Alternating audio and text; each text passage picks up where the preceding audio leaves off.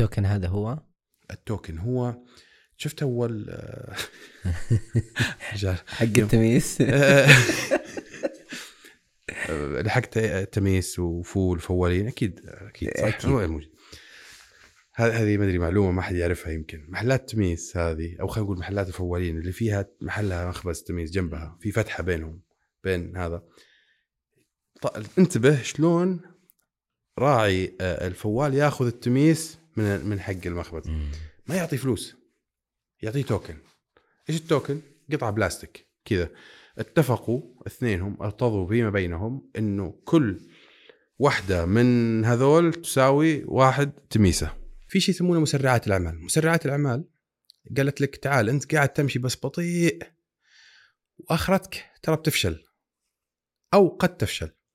تعال أخليك تفشل بسرعة. go to market يلا اذهب للسوق. طب اذهب للسوق الحين أنا عندي منتج وأنا تأكدت إن الفكرة صحيحة وكذا يلا رح أثبت آه، أو على رأي آه، صديق مازن الضراب يقول روح للسوق خليه يأدبك.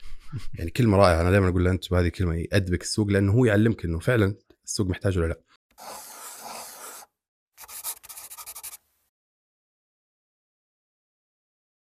بسم الله. أهلا وسهلا بكم في كاف جديد وضيف فريد. ضيفي اليوم الأستاذ محمد بدوي رئيس تكنولوجيا المعلومات وتطوير الأعمال في عسفة فنتشرز وهو شريك ومؤسس للعديد من التطبيقات في التقنيات المالية وترميز الأصول ال- التقنية.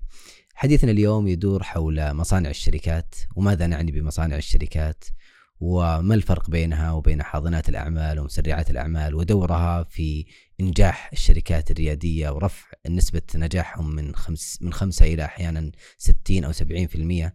آه، حديثنا أيضا عن ترميز الأصول ومعنى ترميز الأصول التقنيات المالية ال NFT وغيرها من من من التقنيات المالية اللي موجوده معنى التوأم الرقمي ال- التوكن والعملات المشفرة الموجودة والتعامل فيها وكيف يمكن أن نشرعها كيف تتعامل معها الدول وغيرها من المفاهيم في التقنيات المالية وتسارع هذه التقنية مع مع الذكاء الاصطناعي اللي موجود.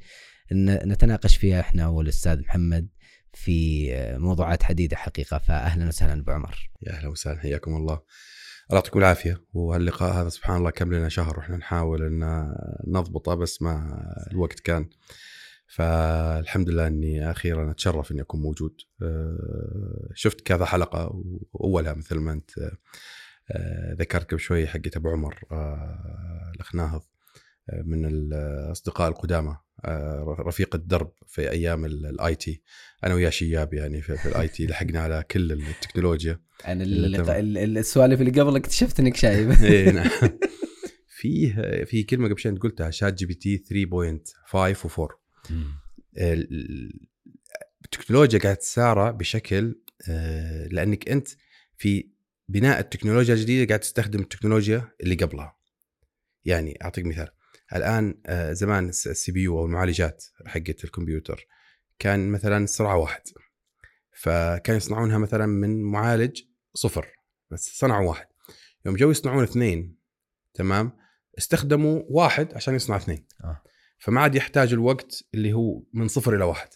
لما يجوا يصنعون أربعة استخدموا اثنين لصناعة أربعة فأصبح فهلم مجرة. فأصبح كل تكنولوجيا هي تساعدك في تطوير تطوير التكنولوجيا اللي بعدها. فعشان كذا أصبح التسارع آه، كبير جدا لدرجة إنه واحدة من المعلومات اللي آه، الأرقام أنا انساها زين آه، يقول لك كمية المعرفة التي كانت في الكوكب منذ خلق إلى ظهر 40 سنة 40 سنة سابقة كانت نفترض انها بافتراض إنها 1 تيرا بايت إذا حبينا كذا نحطها.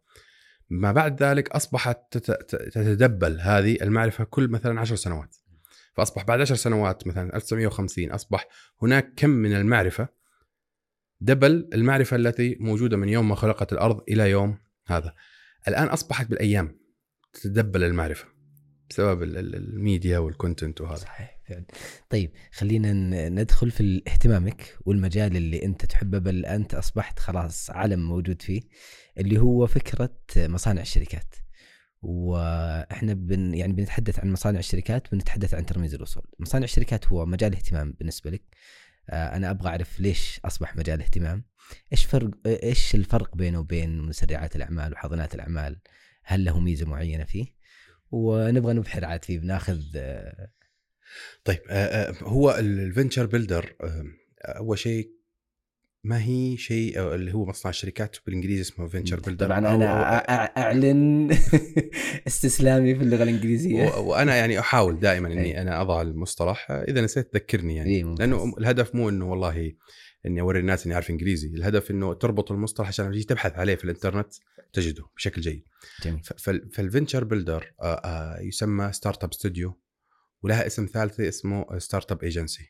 لها هذه المسميات الثلاثه بدأ تقريبا من عشر سنوات أو غيره البعض كانوا يمارسه بدون ما يسميه. بعدين أصبح آه، يسمى بشكل أو بآخر وانتشر. فنيجي على مصنع الشركات. فكرة الأساسية تقول لك أنه ال startup أو الشركات الناشئة عشان تنجح تبدأ آه، فكرة واحد متحمس.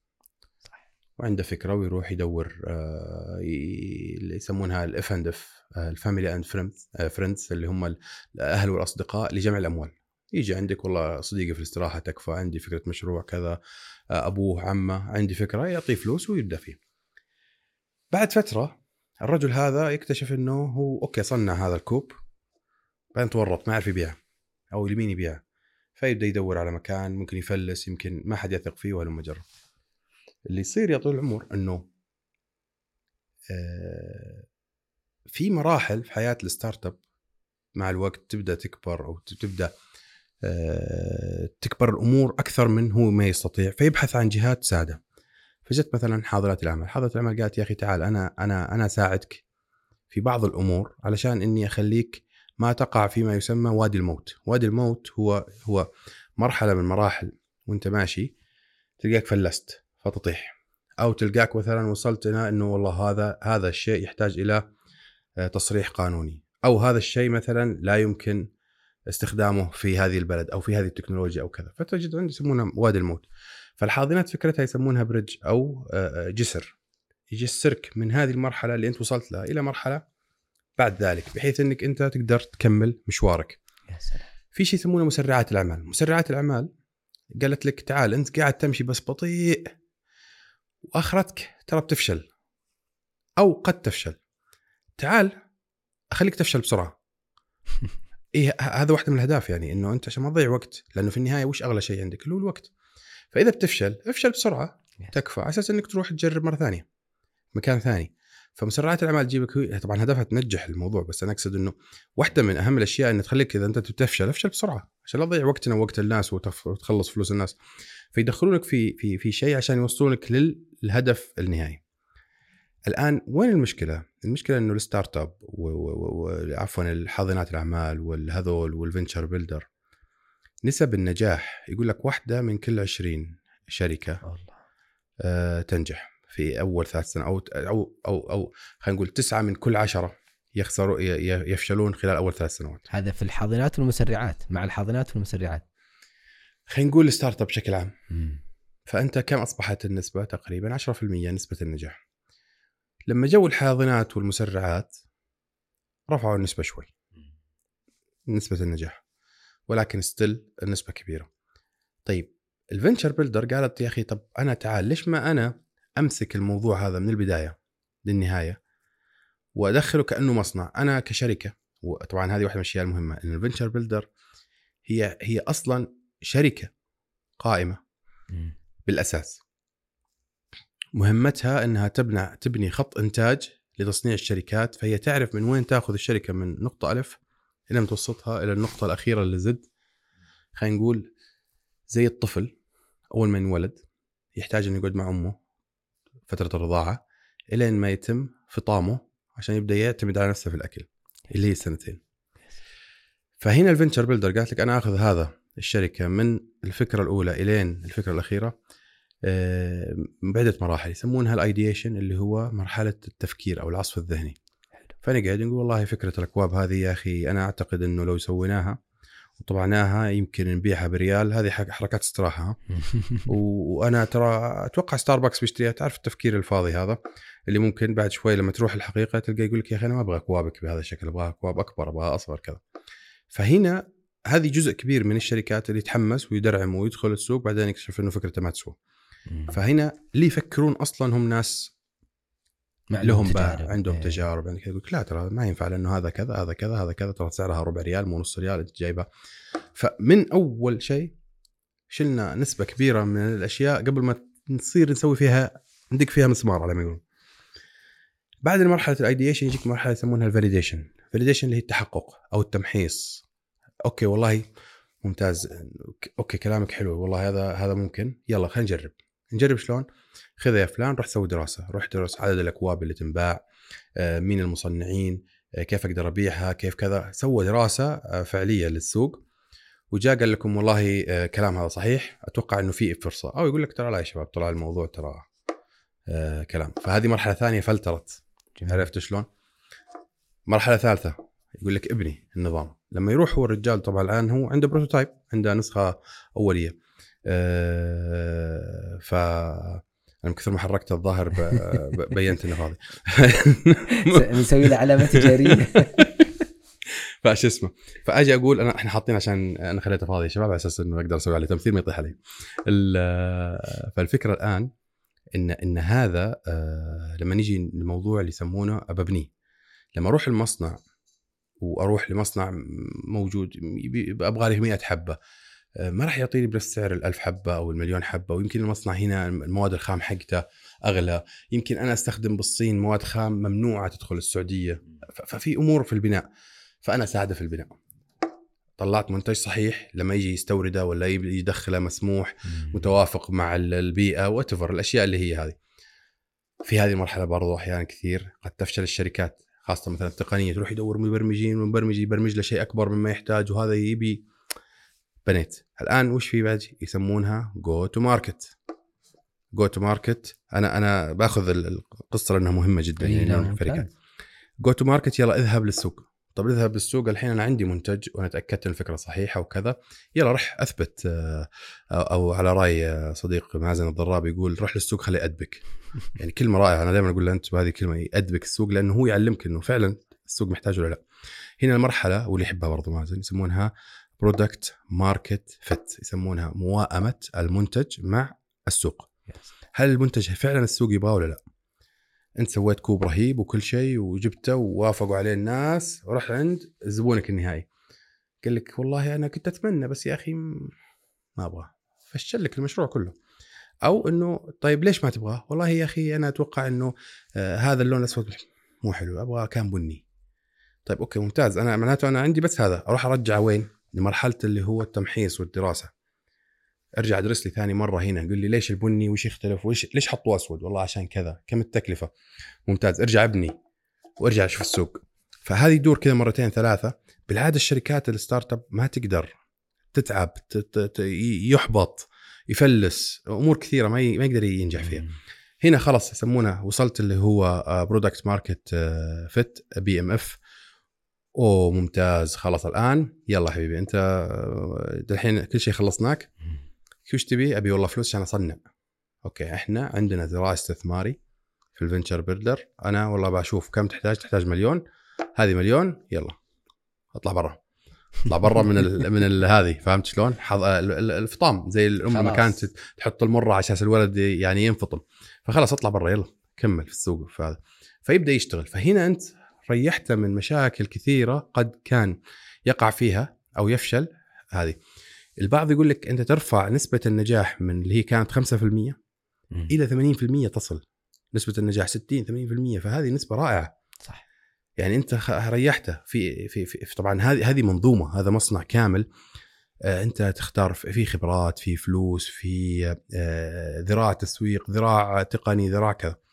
فالفنتشر بيلدر الآن في, في السعودية ما شاء الله في يعني كثير وأصدقاء وزملاء وناس حتى startup companies يعني أنا أنا من خمس سنوات لما بدأت في في في في, في شركة عزم السعودية آه، من ال- ال- المؤسسين في القطاع اللي هو ال development والأشياء هذه مسكت التقنية المالية في هذا الجزء وأسسنا ال crowdfunding اللي هو التمويل الجماعي ومنصات كبيرة كانت آه، منها جود الإسكان آه، اللي ما شاء الله يعني آه، رمضان اللي فات آه، آه، حققوا رقم قياسي آه، جمعوا آه، مليار ريال وخلال 10 أيام وأخذوا فيها مسمى رقم قياسي عالمي آه، عن طريق world record وقبلها بسنتين جمعوا كل سنة كانوا يجمعوا مليار. فهذا يوريك انه إنه طبعا هذا على جنب انه إنه ما شاء الله كيف إنه آه، التقنية ساعدت آه، القيادة والناس والمهتمين وال business كله ساهم بحيث إنه يحل. فكانت قطاع ال crowdfunding آه، هو أساس في فتح خلينا نقول كيف مجال جديد في توظيف التقنية المالية كأساس في جمع الأموال بشكل منظم أو مشرع للوصول لأهداف معينة. Yes. إحنا طبعا سوينا جود اسكان سوينا وقفي سوينا آه، كثير منصات آه، داخل السعودية وخارجها. عودة على على على أنه ليش ربطنا إحنا اللي هو آه، التقنية المالية في في في مصانع الشركات. هذه المنصات لو جت واحدة شركة صغيرة أنا ولا أنت نبي نفتح crowdfunding يا أخي أنا أبغى أسوي crowdfunding علشان إني أدعم البودكاست حقي. يا سلام. ببساطة. ما تقدر. ليش؟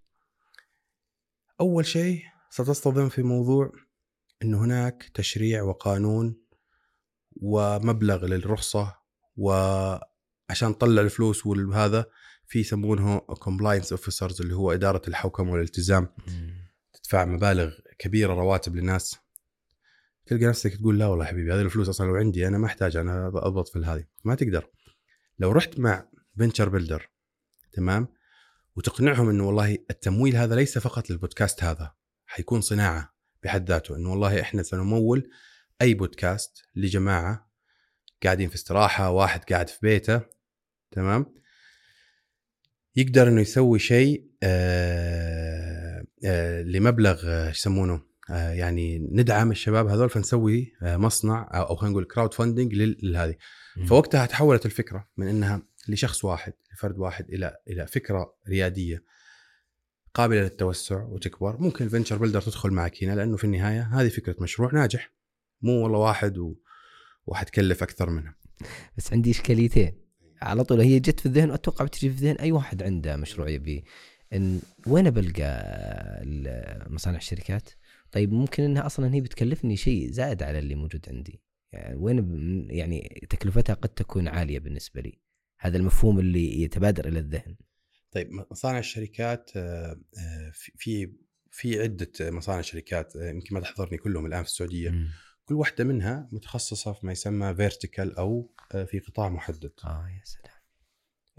أغلبهم الآن عندهم قطاعات متشابهة اللي هو التقنية المالية والتقنية العقارية اللي يسمونها fintech proptech بعضهم بالصحة ال healthtech وأشياء أخرى. فهذول موجودين يكونون في المعارض يكونون موجودين في آه، آه، النظام البيئي أو يسمونه ال ecosystem حق ريادة الأعمال موجودين يقول لك أنا فاتح إمكانية إنك تقدم لي. فأنت إيش تسوي كريادة أعمال؟ تقدم عندهم على فكرة. بالعادة ال venture builder هو عنده الأفكار حقته. يعني الأساس الأساس إنه ال venture builder ترى هو ما هو ينتظر أفكارك. آه، لأن أغلب الناس يعتقدون الفكرة اللي عنده هو يعني شيء خرافي. هو عنده أفكاره هو يبحث عن من يساعده في تنفيذها. وليس تنفيذها من ناحية البناء والدراسة وكذا. من خلينا نقول التنفيذ يمكن كلمة خطأ. يقودها. نبحث عن من يقودها. أنا مش قلت لك أنا آخر شيء أنا بفطمك عن عن عن عن, عن الشركة. ك... ك... أنت كشركة دخلت وسويت لك مراحل اللي هو التفكير والبناء وكذا. أبى أفطمك آخر شيء عني كشركة. طب مين حيقودها؟ أنا ماني فاضي. أنا عندي شركة ثانية ببدأ فيها. أبى أصنع شركة جديدة. أنا ماني فاضي أقعد زي زي المصنع اللي يصنع مثلا آه، خلينا نقول نرجع الكوب المسكين ده. طيب أنا أنا صنعتها أبى امسكها بعدين امسكها أروح أبسط فيها ابيعها لا أنا وظيفتي إني صنعتها المفروض إنه في أحد يجي ياخذها ويروح يبيع فإحنا لو جينا فكرنا فيها آه، آه، إنه هذول الناس اللي يروحوا يقدمون على الفنتشر بيلدر هو فعليا الفنتشر بيلدر يبحث عن شخص بمواصفات محددة. فهو جاء قدم فقال أوه هذا ترى متناسب مع الفكرة الفلانية اللي عندي آه. قد يقول له ترى أنا عندي نفس الفكرة وممكن بعضهم ما يقول له يشعر إنه هو صاحب الفكرة عشان يظل الشغف داخل يقول له أوه رهيب هو فعلا عنده فكرة موجودة حاطها في الدرج مم. ودارسها وكذا بس يبغى واحد يمشي ويدفه ويقلع وهذا اللي بالغالب موجود فهم يبحثون عن ما يسموه حتى لهم لقب يسمونهم champion أبطال مم. الأبطال اللي هم سيقودوا هذه آه، ال venture builder فهم موجودين في أماكن كثيرة. آه، أبحث في الإنترنت بس أكتب فيه أبغى venture builder في السعودية. راح يطلع لك أتوقع يمكن في عشرة أو أكثر. و... وفي venture builder لشركات لأنه هي هي هي الشركات اللي تبني مثلا آه، اليوم أنا كنت آه، في واحدة من شركات العطور آه، المشهورة. صديق زيارة عادية. وضمن الكلام إحنا نبي نبني venture builder متخصصة في قطاع العطور. فهذه واحدة من الأفكار. اللي هي أنا أقول لك أنا وش هي؟ يقول لك أنا كشركة تقليدية كبيرة سيكون ثقل علي إني أصير أتعامل مع ال startup startup سريع يطنش يكسر أحيانا. هذا أنه لا أنا أنا عندي لازم كل شيء عن طريق المحاسب لازم HR لازم إني أت أت أت يعني حركته ثقيلة. ال corporate عشان كذا ما يجيك المساكين اللي عندهم أفكار يقول لك أنا أخاف أروح أعطيها شركة يسرقها. عطوا إياها ما يقدر. هو مسكين ما يقدر ينفذ اللي عنده لأنه ثق ثقيلة حركة الشركات. هو يبحث عنك أنت ك startup خفيف تشتغل لين تنطلق ويساعدك تنطلق. فهو يقول لك طب يا أخي أنا ليش ما أبني venture builder الأفكار اللي عندي أو اللي تنقصني. وخليها هي اللي تبدأ إيش تسوي؟ تنفذ أفكاري على شكل startup ولما تكبر يعني قلت لك تتخرج اللي هي تفطم من أمها أخذها احولها إلى شركة. عملاقة. فمن هنا عودة على ال venture builder. يا سلام. إحنا نعمل في ثلاث قطاعات أساسية الاتش ار والاتش ار هنا آه، لا أقصد فيها لأنه أحيانا آه، أو أو HR هي human resource أو اداره موارد بشرية. يعتقد البعض على طول يجي في باله آه، نظام موارد بشرية اللي هو حق شؤون موظفين أو بصمة أو غيره. مو مو هذا اللي يشتغل فيه. أي شيء يخدم الموظف في في حياته اليومية نعتبره أو إدارته أو أو أو الاستفادة منه أو تعظيم ال impact حقه يعتبر HR. ولذلك تلقى إنه يتقاطع كل vertical من ال verticals اللي عندنا تتقاطع مع شيء يسمونه التقنية المالية اللي هو ال fintech ولكن لا, لا, لا نقدر نقول إنه عندنا fintech فمثلا واحدة من ال fintech اللي عندنا أو خلينا نقول التقنية ال HR اللي هو آه، يسمونه آه، الدفع المعجل للرواتب. هو هذا أنا قاعد أفيد الموظف إنه ياخذ راتبه بدري ولكن بنفس الوقت أنا قاعد أعطيه حل مالي. كيف طريقته؟ اي آه أنت الآن آه في, في, في الحديث الشريف يقول إنه آه أعطي آه العامل حقه قبل إيش؟ انت في حلقة صح؟ الآن اللي قاعد ياخذ راتبه قاعد ياخذ آخر الشهر بعد 30 يوم. طب هو يقعد ينتظر 30 يوم يعمل عشان ياخذ راتب؟ لا هو يوم خمسة الشهر. يوم ستة الشهر يوم سبعة الشهر هو مستحق لستة أيام مستحق لسبع أيام مستحق له. كان زمان أصلا الناس تأخذ فلوسها يوميا. مم. صح, صح. أنت كل ما تنتهي تأخذ يوميا فأنت الآن اللي يصير يضطر إنه إذا أنت خلص راتبك حق الشهر اللي فات تروح تصل تستلف ولا تستخدم كريدت كارد ولا أي شيء أو إنك تستنى لنهاية الشهر. أما الآن أنت دائما تقدر توصل لراتبك اللي أنت مستحق وليس تتسلف. ليش ما تأخذه؟ فهذا هو التطبيق هذه فكرته الأساسية إن الواحد ياخذ راتبه. وواقعي الآن مطبق. اي موجود وعندنا أكثر من 70 شركة. آه، عشان هذا تقريبا يمكن تخدم 200 ألف موظف موجود في السعودية وشغالة والحمد لله. وهل يعني هي هي خلينا نقول في الواقع اللي نعيشه الآن استخدام الناس لها هل هو يعني شيء وصل إلى مستوى معين مناسب أو الطموح له أعلى ومستقبلا هل هو المسيرة له؟ شوف أي حل تقني قد يناسب بعض الناس وقد لا يناسب البعض. إحنا لما جينا بدينا الحل التقني هذا كان هدفنا قطاع معين من الناس اللي هم أصحاب الدخل المحدود. اللي هو آه، خلينا نقول العمالة أو أو الناس رواتبها قليلة لأنه هذا أعتقد أو كنا نعتقد انه هم آه، أكثر ناس محتاجين للسيولة في في في, في, الشهر لما بدينا نطبق وهذه جزء من آه، الفاليديشن أو أو خلينا نقول تحقيق أو التحقق من الفكرة أو دراسة السوق. لقينا إنه لا مو هذول اللي يحتاجون. في ناس طبقة ثانية تحتاج الفلوس رواتبها أعلى. آه، في ناس كثير محتاجة هذه الوصول أو خلينا نسمونها يسمونها فاسيلتي أو أو أو أو التسهيلات للوصول لراتبه آه، أبكر.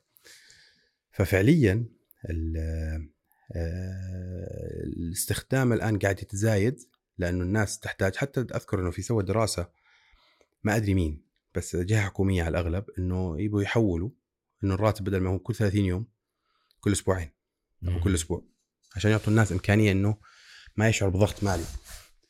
ف ف في استخدام كبير له. آه، للنظام.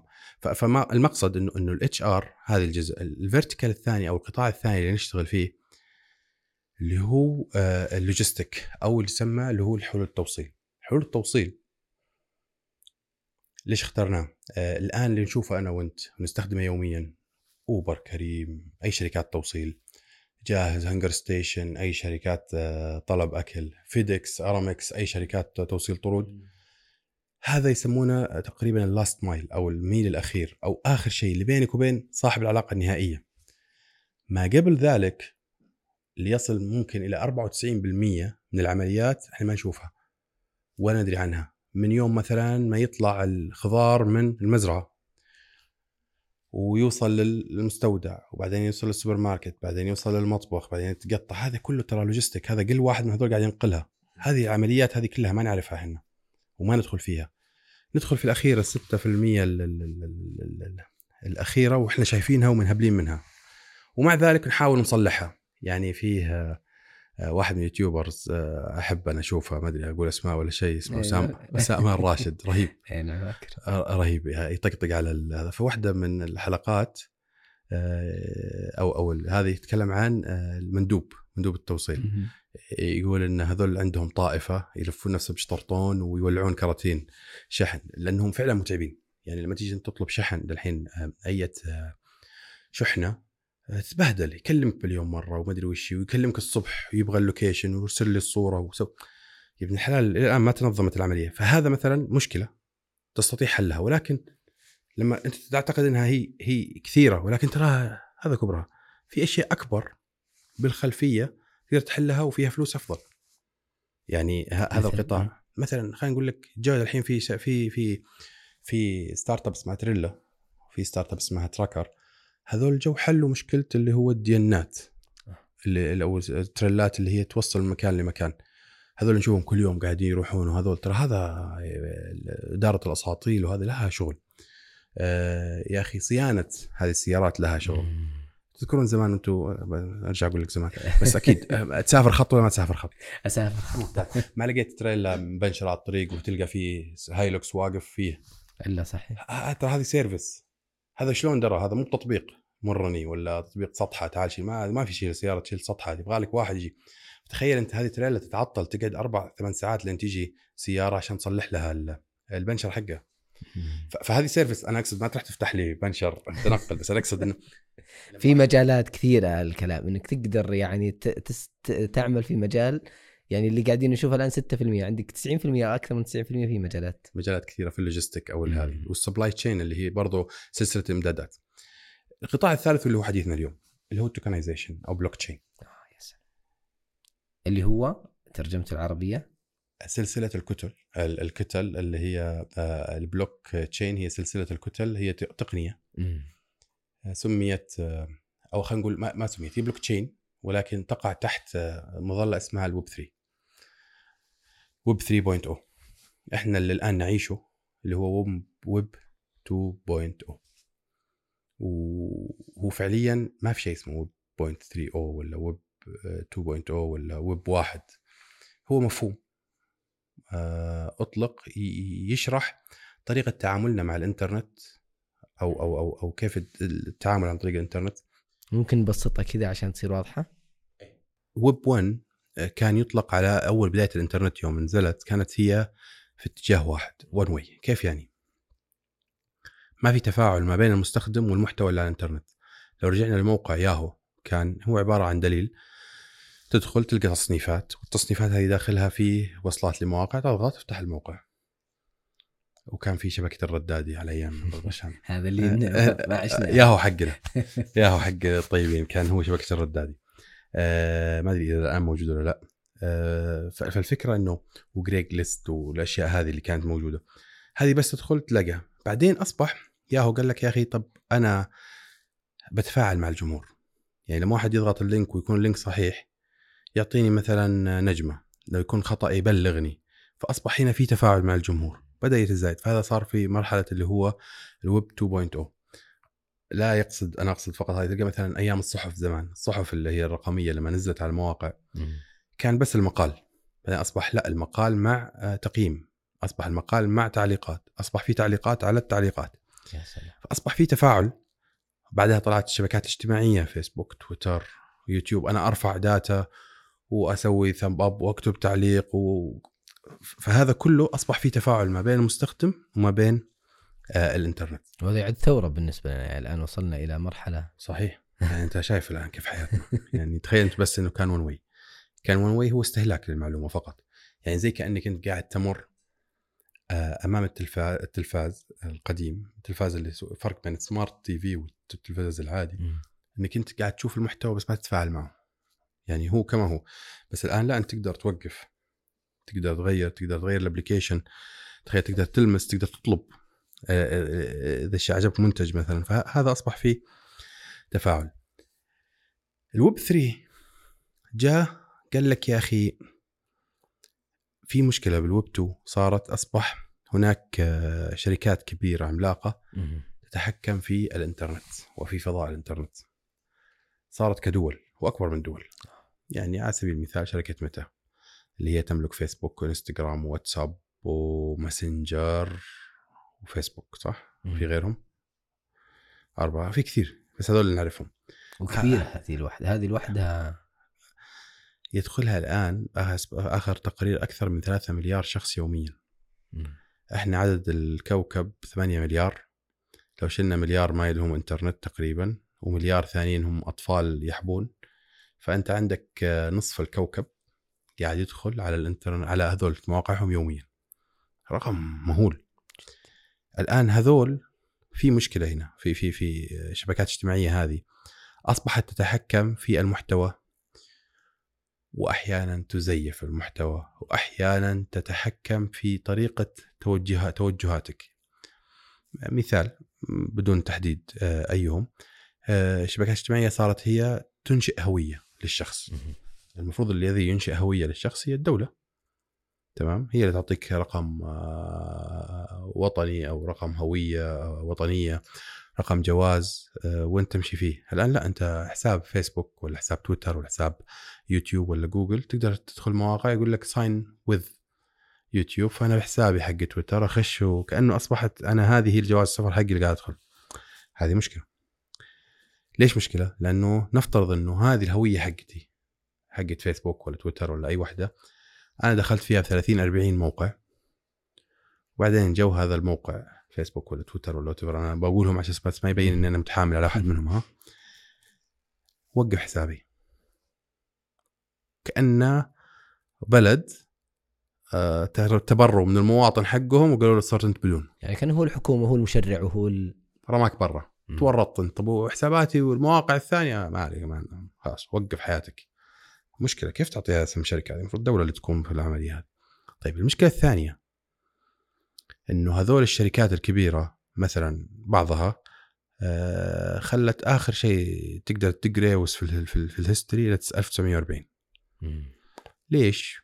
يبغوا يمحوا ما قبل ذلك. قد يكون هذا واحد من توجهاتهم. يعني إنه ما قبل هذه السنة كأن لم يكن شيء كأنه إحنا ح... بعضهم. للتاريخ اذا هنا. أتوقع يعني أتوقع. والدليل إنه الآن في مواضيع آه، إحنا ما ما تسرنا أبد كمسلمين. وهذا من توجهاتهم. مجرد ما واحد يكتبها ولا يقول كلمة ولا يضع علم ولا كذا يتم حجم حسابه ولا يحجب موضوع ولا إذا كان برا يسجن ولا وات غصبا عنك. يعني مو بس إنه أنت قاعد تغير أنت تبغى توجهني إنه أنا لازم أنا أعجب بهذا المحتوى أو أني أمشي معه يعني أنت قاعد توجهني غصبا عني في المحتوى. إذا حطيته حذفته وإذا ما حطيته آه، خليتني أحطه يعني فأصبح يتحكم فيك وفي المحتوى نفسه. هذه المشاكل بالإضافة إنه هم أصبحوا صاحب المعلومة وهو يبيعها ويشتريها وكذا خلقت عند الناس آه، حاجة إنه لا أنا أبغى أسوي شيء decentralized ليس يملكه أحد لا يمكن أن يتحكم به أحد. ف DAO اللي هو decentralized الشركات اللي هي بدون آه، يسمونها ليس لها آه، أب أو ليس لها آه، مالك. مدير مدير أو مالك أو مدير. هو مالك ممكن يكون بس مدير لا يمكن يتحكم فيها. هي اللي بدأت تنطق تنطلق. فأصبح هنا الويب 3.0 قائم على تكنولوجيا البلوك تشين تكنولوجيا البلوك تشين تحقق ذلك. هي لا مركزية لا يمكن أن يتحكم فيها أحد لا يمكن أن يسيطر عليها أحد لا يمكن أن يزيفها أحد لا يمكن أن يخفيها أحد. مم. يعني لا يعني هل يوجد شيء هذا التساؤل اللي في داخلي هل يوجد شيء لا يملكه أحد؟ آه، البلوك تشين يمكن ظلمت آه، آه، أول شيء كمفهوم صعب إن واحد يفهمه. وظلمت لما جت العملات الرقمية وربطت ارتباط وثيق بينها وبين العملات الرقمية أو خلينا نقول بيتكوين واثيريوم تحديدا والشب وغيرها من الشركة من ال- العملات الرقمية. خلينا أشرح لك البلوك تشين بطريقة آه، يمكن أسهل. آه، أتوقع لسه عندكم بقالة عشان ما تقول أي. شايب ما عندنا أي. الحمد لله. وبس ما أدري في الدفتر هذا حق الدين بعضهم ما زال إيه، يعني الحمد بس. ان لحقنا عليه الحمد لله. آه، آه، نفترض إنك أنت بتروح عند بقالة بيتكم وتبي تشتري آه، بالسلف من من صاحب البقالة. صاحب البقالة ذا جاء كتب والله أبو عمر واحد أبو عمر اثنين أبو عمر واحد اشترى لبن وبخمسة ريال وكتب التاريخ وخلاص أخذت أنت هذا ورحت الآن هذا سجل على أبو عمر وأبو عبد الله وصالح وخالد ومحمد وعلي. كل واحد قاعد يسجل في الدفتر. كل واحد كم هذا؟ عشان آخر الشهر يجون يسددونه. لو جاء واحد ابن حلال من عيال الحارة يبي يسوي خير في الحارة وسرق هذا الدفتر. عرفت شلون؟ هذا مسكين راحت آه، أعدمت ديونه صار عيال الحارة كلها ما عاد فيها. طبعا ما راح يجي أحد يسويها. فالفكرة الحين إنه طيب تخيل أنت هذا الموقف. الآن نفترض إنه هذا صاحب البقالة عنده ذا الدفتر. وفي بقالة ثانية هناك وبقالة ثالثة وخلينا نقول ثلاث بقالات في الحارة. كل ما يجي يسجل إنه فلان عنده ذا يروح البقالة الثانية يسجلها برضو ترى بقالة أبو علي على في دين على, أبو عمر واحد خمسة ريال وعلى كذا وعلى كذا وكذا والبقالة الثالثة برضو تسجل وانت البقالة ذي الجديدة بيانات حقتها مسجلة عندي والبقالة أصبح ال ال ال ال ال- الدفتر ما هو مقيد عندي بالدفتر حق الدين مسجل عندي وعندك وعنده. واللي عندك مسجل عندي وعنده واللي عنده مسجل عندك وعنده. فأصبح نسخة من كل record مسجل عند ثلاثة. لو جاء ابن الحلال ذا وسرق ال- الدفتر ولا لا سمح الله احترقت ولا ضاع ولا أتلف الدفتر في مرجعية واحد واثنين. هذه هذا هذا- هذه. ممتاز. تمام؟ هذه بالضبط البلوك تشين هو كتاب يسمونه ال ledger book أو أستاذ العام أو هو كتاب هذا اللي هو كان زمان يسمونه مدين ودائن يسجل فيه كل عملية تتم وينتشر هذا الكتاب عند آلاف البشر اللي هم مشغلين لشبكة البلوك تشين كل واحد يقدر يطلع عليه. كل واحد يقدر يطلع. وأزيدك بالشربت جاء؟ أبو عمر واحد. جاء عند صاحب البقالة قال له شوف والله يا أبو علي هذا الشهر ما أتوقع يقدر يسدد. فحول دينه علي. فجاء صاحب البقالة وسجل والله دين أبو عمر 20 ريال صار على أبو آه، علي فصار أبو علي نبغى منه 60 ريال 40 ريال هو حقي تو 20 ريال. جاء أبو علي بعد كم يوم ونسى ولا ندم ما أدري. ف... وجاء وقال له قال لا لا قال له في 60 ريال قال حلال. ف... فهنا الفكرة إنه برضو ربطت ال transaction الثانية أو العملية الثانية اللي هي تمت نقل الدين من أبو عمر إلى أبو علي في الدفتر. مم. وسجل تم نقل هذا بمعرفة كذا ووقع جنبها وهذا نفسه مسجل عند فلان وفلان. ليش مسجل عند فلان وفلان؟ لأنه ما جاء هو صاحب البقاله ذا من مزاجه وقال يا رجال هذا غني خلينا نلزق فيه الدين ومو بكيفك. لأن هذا نفس العملية مثبتة صار. عند أكثر من شخص. فالبلوك تشين هذه الكتاب هذا أو الدفتر الأستاذ العام مسجل عند كل من يشغلون الشبكة. وهنا تكنولوجيا قائمة على إنه كل شيء مسجل وموثق ومترابط فيما قبله. فأنت الريال اللي طلع من هذا وهو قاعد يتحرك في جميع الطرق أنت عارفه وين راح؟ راح من فلان جاء لفلان راح كذا وكذا تعرفه وتشوف كل العمليات مفتاحة لأي أحد على الإنترنت. الآن واحد يقول يا أخي طب أنا إيش فائدتهم ذول اللي قاعد يسجلون الدفتر عندهم أو يحطون الكتاب عندهم. فائدتهم إنه آه، في شيء يسمونه تعدين التعدين أو ال mining في, في ال cryptocurrency أو أو أو في البلوك تشين. هذول اللي قاعد يستخدمون آه، التعدين هو فعليا التعدين جاء مصطلح من فكرة أيام الذهب. الذهب هو اللي كانت العملة اللي اللي موجودة في, في الأرض. واضح. فالذهب عشان تحصل عليه هو يجب أنك يصير عندك منجم وتبدأ تستخرجه من الأرض بطريقة هذه كانت تسمى عملية آه، تعدين. هي استخراج الذهب من آه، سواء الذهب أو الفضة وكذا لكي يتحول إلى عملة أو قيمة وتبدأ تستخدم.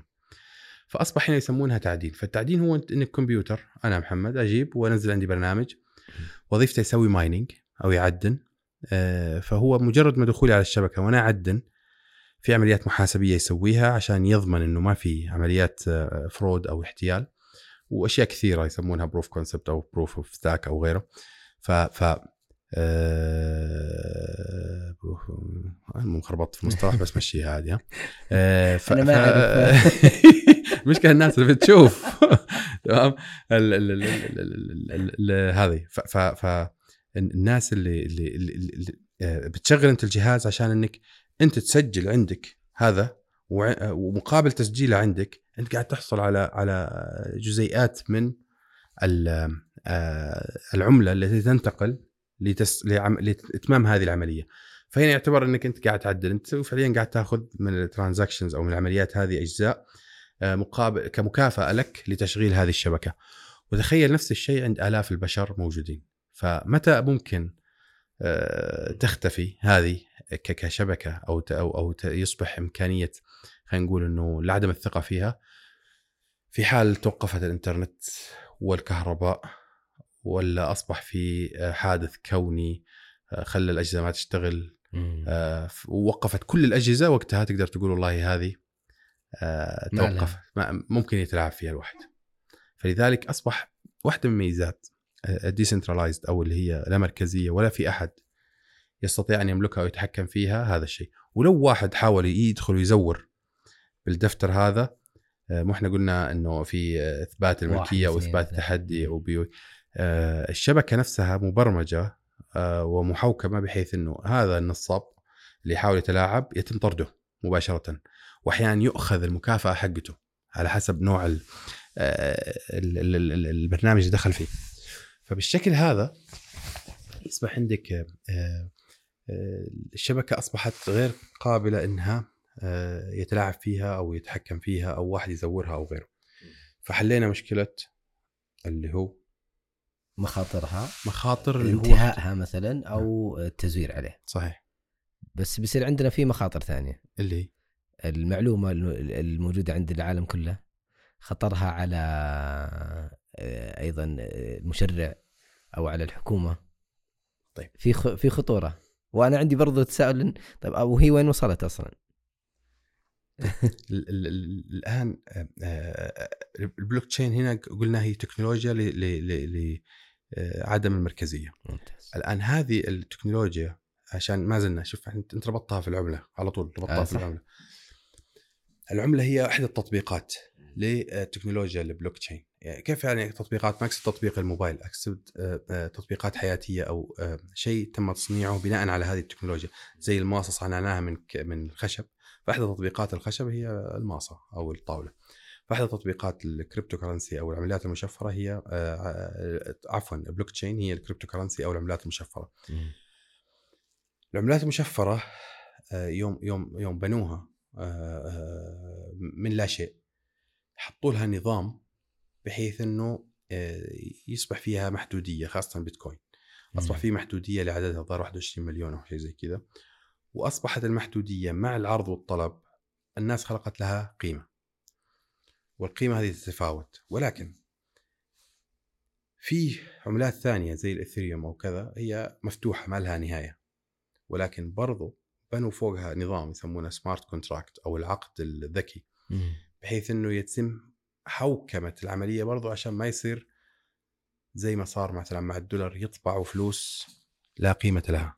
لازم يكون في امكانيه إن عدد البيتكوينز اللي موجودة أو أو ال coins اللي موجودة أو ال tokens اللي موجودة محدود يعني بحدد معين و ويطلع بشكل معين عشان دائما يحافظ على آه، القيمة حقته. يعني تخيل أنت لو في ذهب في كل مكان ترى ما له قيمة. صح يعني جزء من إنه الذهب يكون له قيمة هو الندره الندره تمام؟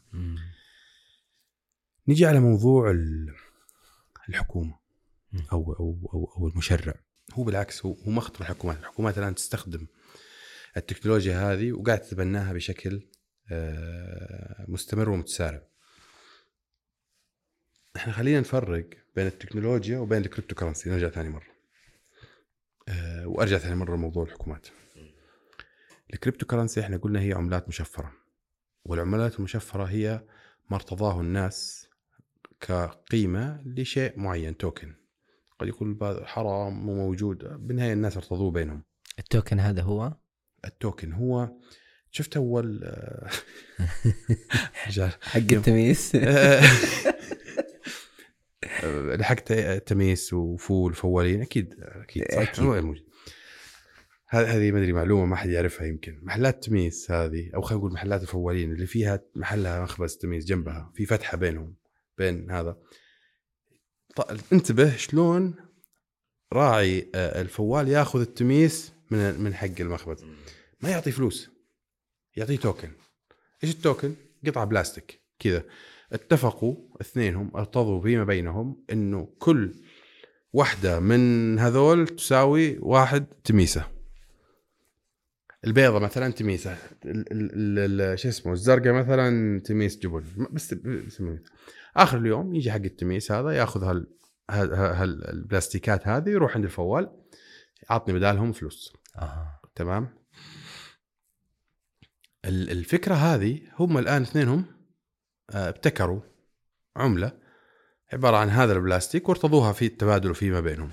تخيل إني أجي أنا عند الخباز وأسرق ال token ات هذول وأروح له عند الفوال أعطيه إياهم. آه، هل حيرضى؟ الفوال يعطيني فيها فلوس ليش؟ ما لك علاقة؟ العلاقة بينهم اثنين. ممتاز. فعشان كذا هذه يسمونها closed loop يسمونها closed loop كيف يعني closed loop؟ حلقة مغلقة.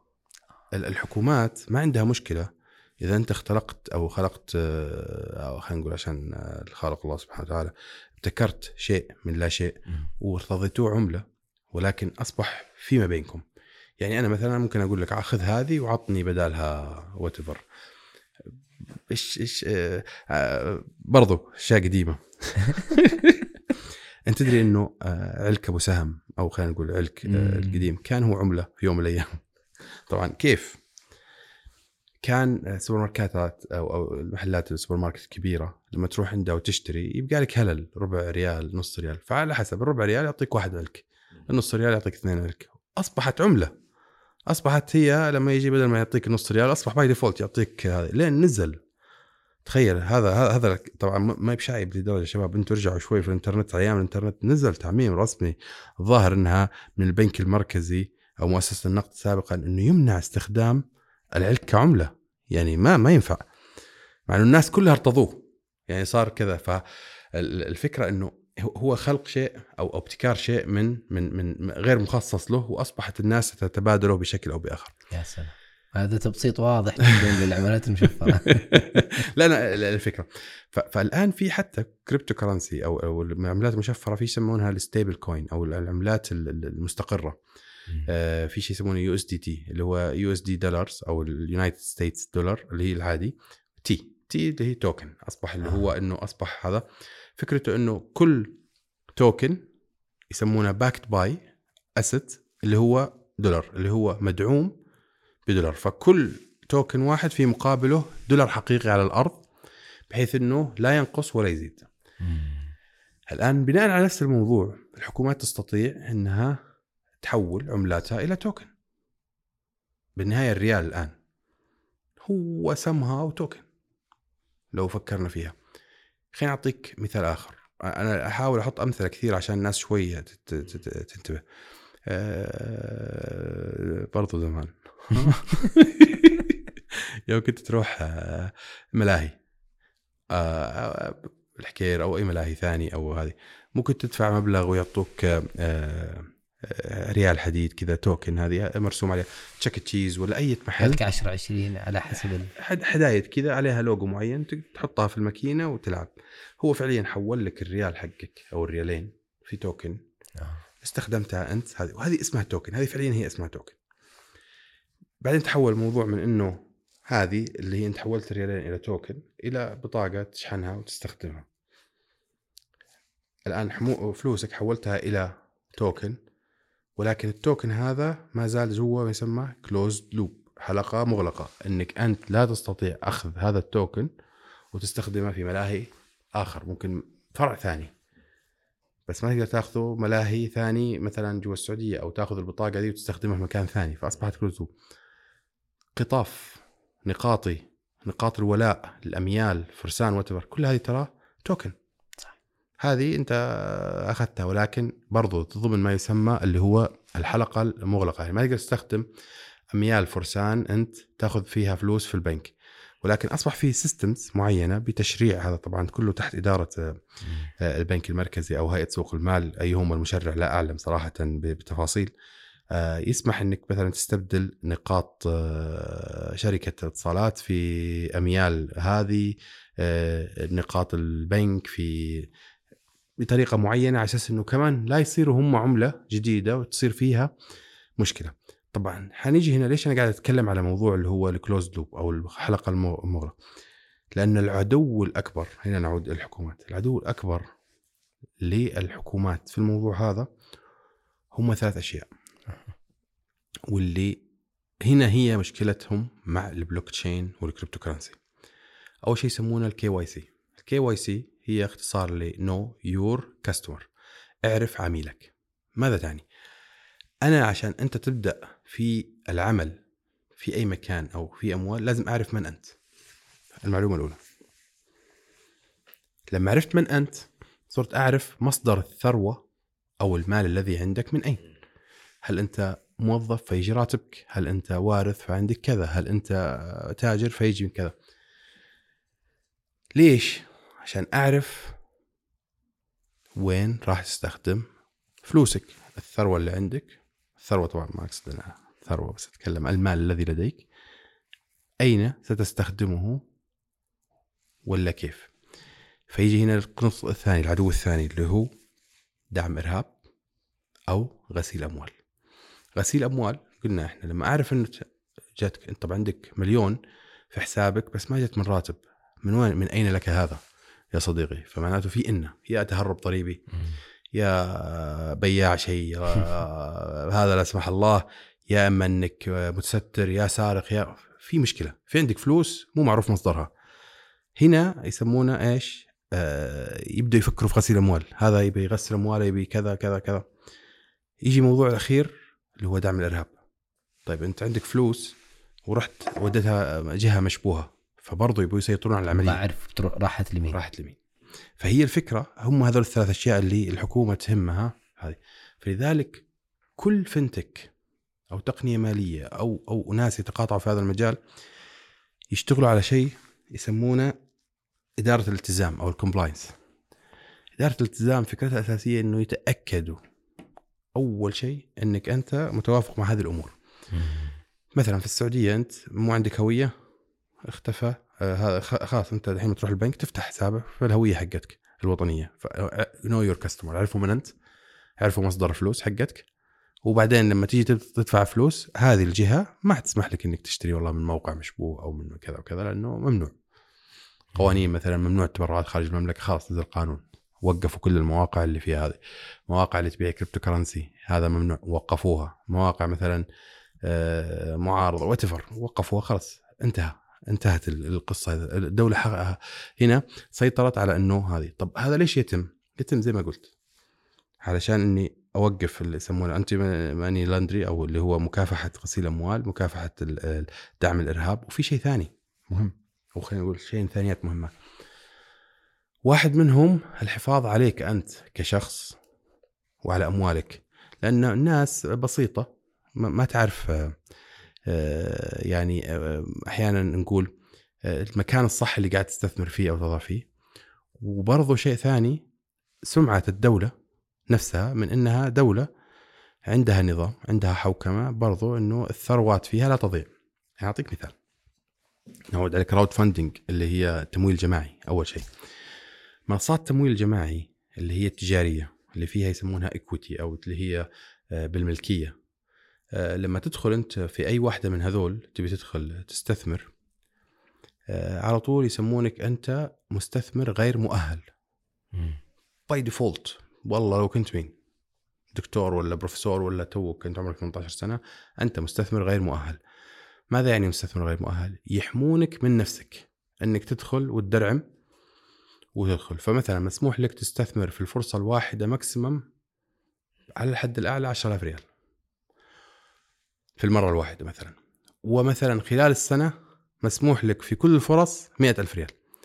ليش؟ ما يبغونك تخسر فلوسك وانت ما انت بفاهم المخاطرة اللي تدخل فيها في الاستثمارات هذه لأنه أي استثمار هذا هو مخاطرة. الناس لا تقرأ. الناس تعتقد إنه والله خلاص هذه فرصة والحكومة موافقة عليها معناته الحكومة مسؤولة عني أنا خسرت. لو خسرت الفرصة هذه يجيك وين فلوسي؟ أنتم لعبتوا علي. ما ما هو كذا. هو أنت يا رجال أعطيناك فرصة متوفرة. أنت تبي تخاطر بفلوسك تدخل فحطوه غير مؤهل. كيف تتأهل؟ تتأهل عن طريق يسألونك بعض الأسئلة الإضافية يتاكدوا أنك أنت فاهم المخاطرة. أسئلة معينة. هل سبق واستثمرت؟ نوع الأصول اللي عندك، نوع ال ال الإمكانيات اللي عندك، هل عندك فلوس أكثر من اللي أنت يعني في واحد ياخذ راتبه كله يثام إيه يسوي. لا أنا عندي فلوس على جنب. عندي مليون وقاعد أستثمر 100000 أوكي خاطر. ما عليك. لو خسر رحت ال 100000 لسه عندك فلوس ثانية. فيسمونه أصبح آه، مؤهل فهذا هذا جزء من يسمونه إدارة الالتزام في أي عمليات اللي هي التوكنايزيشن ولا كذا جزء منها اللي هي حماية آه، الناس من أنفسهم. الجزء الثاني اللي هو آه، سمعة البلد. لو جينا وفتحنا إنه والله في استثمارات والاستثمارات هذه كل من جاء من برا ودخل البلد ودخل فيها ودرعم وكذا وراحت خسرت البلد بيقولوا والله آه، السعودية أو البلد الفلانية لا ينفع الاستثمارات فيها، طبعا هذا الكلام غير صحيح. آه، ليش؟ لأنه أنت كشخص لما جيت هنا لما دخلت في الاستثمار أنت عارف والله إنه المخاطرة كذا والطريقة كذا ومعلومة كذا فلذلك لازم أنت مثلا جزء من إدارة الالتزام عدم السماح لواحد آه، مثلا إنه يستثمر إلا يكون بطريقة معينة يعني زمان كان غير مسموح مثلا للأجانب بعدين فتحوها للأجانب اللي داخل بعدين فتحوها للأجانب من الخارج. برضو لازم أعرف من وين جايب فلوسه عشان ما يصير يقول والله هذه البلد تغسل اموال فكل هذه لو تلاحظ إن كل الدورة هم ما عندهم مشكلة إنك تستفيد. ما حد يقول بالعكس هي بالنهاية الاستفادة هذه الدورة فيها ربح في فلوس دخلت الدولة في ضرائب قاعدة تندفع في صرف ولكن المشاكل اللي حولها هي اللي تخلي النوع هذا. جميل. ال cryptocurrency ضد هذا كله. أي صحيح فعلا. يعني أنت الآن لا تعرف مين هو صاحبها ولا من وين جابها. ولا مشرعها ولا, ولا في أحد. يتحاكم فيه وتقدر تستخدمها في مواقع كثير مشبوهة أصلا أكثر المواقع المشبوهه بدون ذكر أسماء اللي تبيع مخدرات أسلحة مشاكل what تستخدم ال cryptocurrency أرجع أقول مو هي الأساس هي في نسبة. مم. تستخدم وحتى زي ما الفلوس يستخدم فيها الشر العادية. ولكن هنا هم out of بالرادار خارج الرادار كله. فالناس أصبح فيها آه، تخوف إن هذا خارج الرادار وممكن يزيد ويصير كل الموضوع بالشكل هذا. يا سلام. هو إحنا ترى دخلنا في الموضوع الثاني اللي إحنا آه، يعني محضرين له اللي هو جانب ترميز الأصول. نعم. ويعني آه، وين وأين نتجه في ترميز الأصول؟ وكيف نستطيع أن نستثمر هذه التقنيات المالية اللي قاعدة تتطور في جانب في هذا الجانب؟ بناء على مصانع الشركات. فأنا ودي نشرح إيش هو ترميز الأصول. نعم. إيش تطبيقاته اللي موجودة؟ كيف نستفيد منها؟ آه، يعني ال- آه، ال- العملات هذه ال- الترميز لل- للأصول اللي موجودة عندي كيف أنا أستفيد منها؟ كيف أبيعها وأشتريها؟ ويستفيد منها الناس كلهم. جميل. ال token إحنا ما زلنا نقول ال token هو عبارة عن رمز. و- واسمه رمز. تمام؟ يمثل رقم زي الباركود. الباركود اللي هو على أي منتج آه، كاس كوبنا عليه باركود ما عليه باركود. ما نسينا نحط باركود. تمام؟ ففي باركود اللي هو الرقم هذا زيه بس إنه رقم كبير ومشفر بشكل معين. هذا الرقم لا لا يتكرر.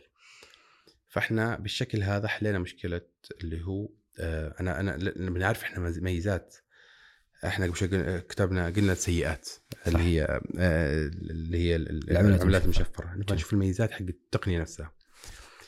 ميزات الك- ال- ال- بالتوكن انه لا يمكن تكراره. لا يمكن تغييره تزييفه الأشياء هذه.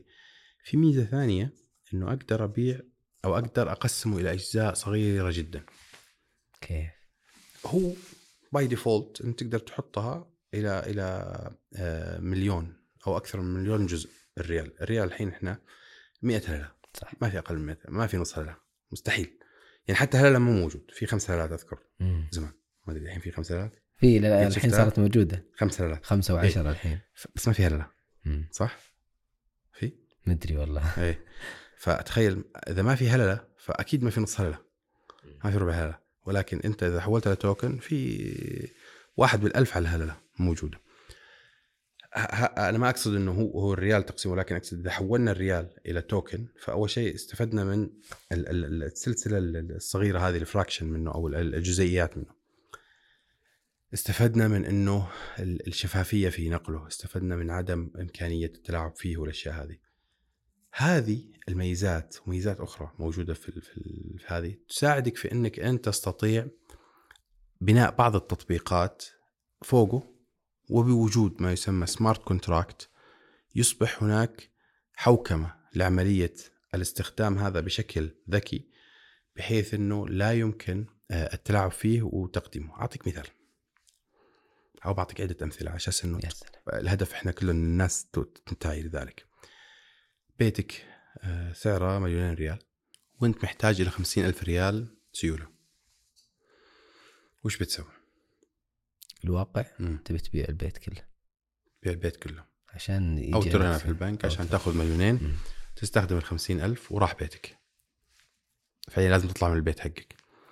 طيب لو قلت لك ال tokenization تقدر تروح وتحول بيتك إلى token.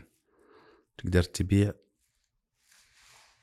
0.00 كذا من البيت. غرفة. بما يعادل غرفة ولا يعادل بلاطتين ولا كذا اللي هي 50000 قيمة ال 50000 ملحق ولا what بعته ال token. ما بعت البيت. جزء من ال token. ما زلت أنت تملك. خلينا نقول إذا 98% من البيت ما زلت تملك فيه. لساتك ساكن فيه. بعت 2% لشخص. الشخص هذا تملك جزء من بيتك. مم. ما له حق يطلعك. هو الحين يملك فقط. وبعدين بعد فترة صار معك سيولة هو عارض التوكن. اشتراه ب 50 عارضه ب 55 عارضه. وليس فائدة. وليس استرداد يعني هو هو الاستبداد هو عارضة. ممكن تشتري أنت تشتري واحد ثاني. تمام؟ ممكن تشتري يعني هو اخذها منك ب 50 ثم عرضها مرة ثانية ب 55 أنت احتجتها للسيولة قد تشتريها مرة ثانية بس إنه ب ممكن تشتريها واحد ثاني غيرك. اشترى واحد ثاني ب 55 وعرضها ب 56 فأنت رحت لين تلقى أنت السيولة حقتك. تبي تشتريها؟ اشتريها ما تبي خلها. فعليا أنا وفرت حل للسيولة عندك. أنت تقدر تاخذ أي شيء تحوله لتوكن فصار فيه سيولة. تخيل إن الدولة كلها كل الأصول حقتها تحولها إلى إلى إلى توكن. وأخذت كاش من الناس. زي فرق فكرة السندات أو أو الصكوك اللي موجودة تاخذت وصارت تستخدم هذه الفلوس في في التنمية والتطوير والأمور هذه والناس كلها تملك كل شيء. وفي تداول بين الناس في هذه ال token. هذا مثال. مثال ثاني من التطبيقات آه، خلينا نقول لك في, في أربط أربطها مع ال vertical الثاني اللي نشتغل فيه اللي هو مم. ال logistic لو فكرت في موضوع اللحوم الحلال. لحوم الحلال الآن آه، آه، ما ما أقصد أشكك في في في هذه ولكن دائما في مجال للخطأ في مجال الخطأ إنه نفترض إنه نفس المسلخ هذا اللي طلع ممكن يكون يذبح حلال وممكن يكون يذبح غير حلال بنفس اللك مم. أنا ما أدري. أنا بعطيك مثال. طبعا هو مثال افتراض. افتراضي على أساس إنه نقدر إحنا نبني عليه حلول. وقس على ذلك حلول أخرى. نفترض إنه عندنا مصنع يذبح حلال ويذبح غير حلال. مم. طيب لما أشيل بعد ما انذبح ترى كلهم يشبهون بعض. تمام؟ أنا ما أدري منهم. لو اثنينهم غلطوا اللي قاعد يشيل هذا ركبها في في خط إنتاج اللي هو الحلال وهذا ضد الحلال. ما ما ما أعرف. نفترض إنه لا مشت صح. السيارة اللي ترى اللي انحطت فيه اللحم هذا الحلال قد يكون قبل كذا شايل لحوم خنازير. فالدم حقها اختلط في الدم حقي فهنا تحول. السيارة قل يا أخي ما غلط. لا غلط في النقل ولا غلط في السيارة. وصل إلى السوبر ماركت الموظف حط الحلال مكان غير الحلال وحط غير الحلال مكان الحلال. ففي room of error أو مساحه للخطا في عده اشياء فأصبح طبعا هذا تونا إحنا ما وصلنا ترى للمستهلك النهائي. فانت تخيل أنت استهلاء المستهلك النهائي غير التلاعب اللي ممكن يكون. مم. ممكن يكون مثلا والله الإسلامي أو الحلال آه، آه، تكلفته أعلى. فعشان كذا تلقاهم يتلاعبون مثلا يلفون ما أدري ما أدري. فلذلك نفترض إنه استخدمنا البلوك تشين فإنه من يوم ما تطلع البقرة هذه المذبوحة؟ أخذت هالباركود وسجلت وبدأت تنتقل في البلوك تشين كيف وصلت لين بيتك. supply chain كاملة سلسلة الإمداد من أول ما ذبحت لين دخلت عندك البيت مسجلة في بلوك تشين. تدخل تشوف تتابع تسلسل آه صح ما في أحد تلاعب في النص. فهذا استخدام. نسبة الخطأ آه، يعني المفروض. تكاد تكون صفر المفروض إنها تصير صفر إلا إذا بني آدم زور قبل على الأرض يعني بس إنه في النهاية هنا لو لو مشيت وخاصة مع حلول الأتمتة والأمور هذه أصبحت الأمور يعني مجال التلاعب أقل. ال tokenization تفيدك في موضوع آه، لو قلنا الهوية حقتك خليناها توكن. برضو ما يقدر أحد يزور هوية أحد مو بس على مستوى مثلا الدولة اللي أنت فيها ممكن تطلع برا فأنت برا حتى لما يجيك بلد ما راح تعرف إنه والله تزورت أو كذا ويتم الاعتراف فيها فالتوكن الآن أصبح حتى الدول بدأت البنوك المركزية تبدأ تن- تنتج ما يسمى العملات ال- ال- اللامركزية حقتها. آه، ويستخدمونها. طيب الآن الآن آه، إحنا وش قاعدين نسوي؟ إحنا قاعدين نسوي آه، آه، يسمونها token backed by asset يعني هو مدعوم ب ب- ب- بأصول. ال token مدعوم بأصول الآن أصبح في السعودية مثلا اللي هي البيئة التجريبية لل fintech lab اللي هو تقدم عليه ك license متاح آه، لل- لل- للعملات أو خلينا نقول البلوك تشين فتيجي تقول لك وش هي؟ تقول لك تعال قدم عندي على رخصة عشان أتأكد من إنك أنت تذكر إدارة الالتزام. إنك أنت تمشي بإدارة الالتزام ما تشوش سمعة السعودية ما تلعب على الناس المساكين. ما تدعم إرهاب ما تدعم ما تغسل أموال. آه، تعرف مين اللي جايك؟ تحقق هذه الأمور. زائد في أمور نبغى نحلها أنا وياك. عمليات الانتقال الفلوس وهذه وشراء وهذا فيها ضريبة. كيف نحلها؟ في أمور كذا معينة تعال نحلها أنا وياك سوا.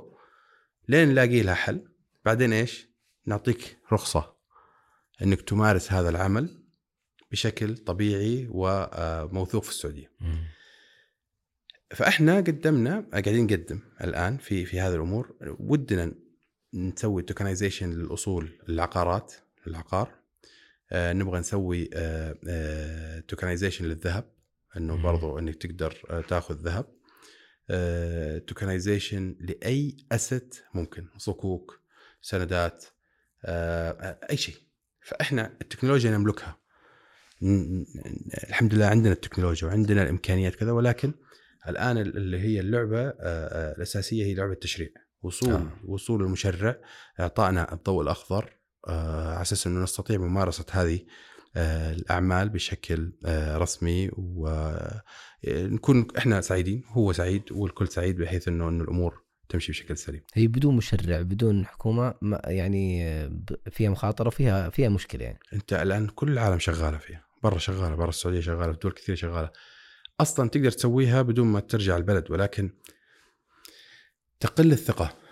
ثقة الناس تخاف منها.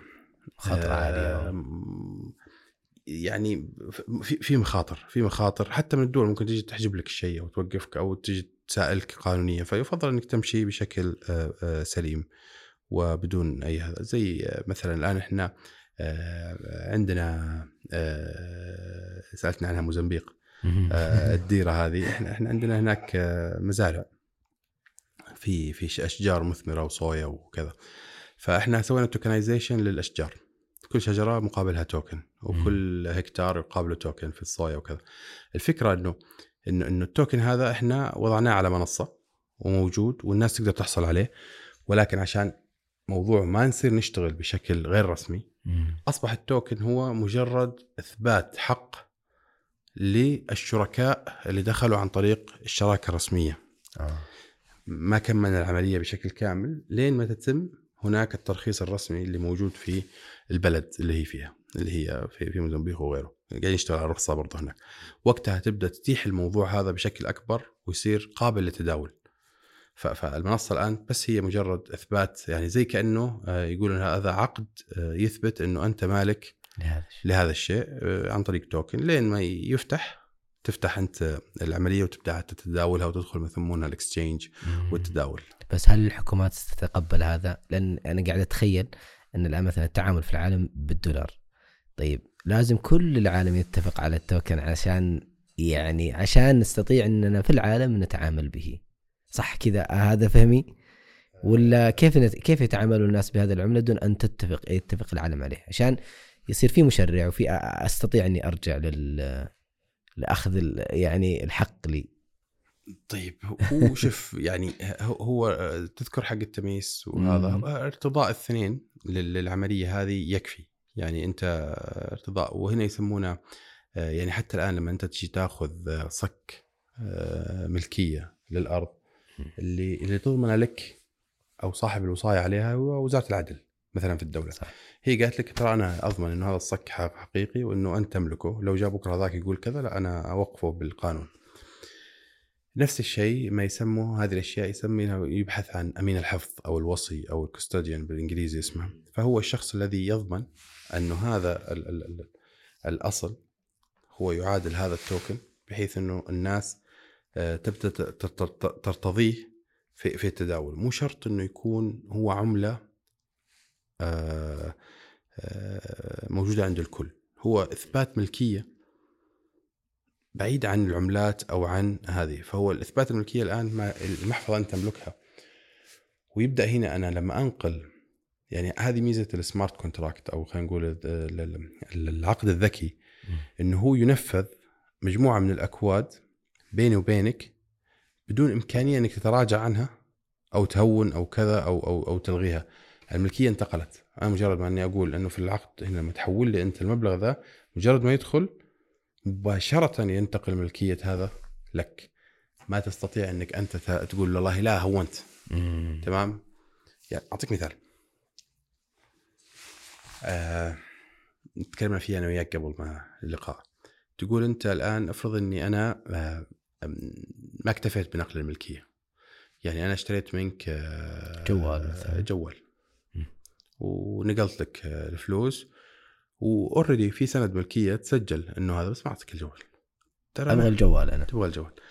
نفس الشيء نفس الشيء. الآن لو رحت محل الجوال أنت.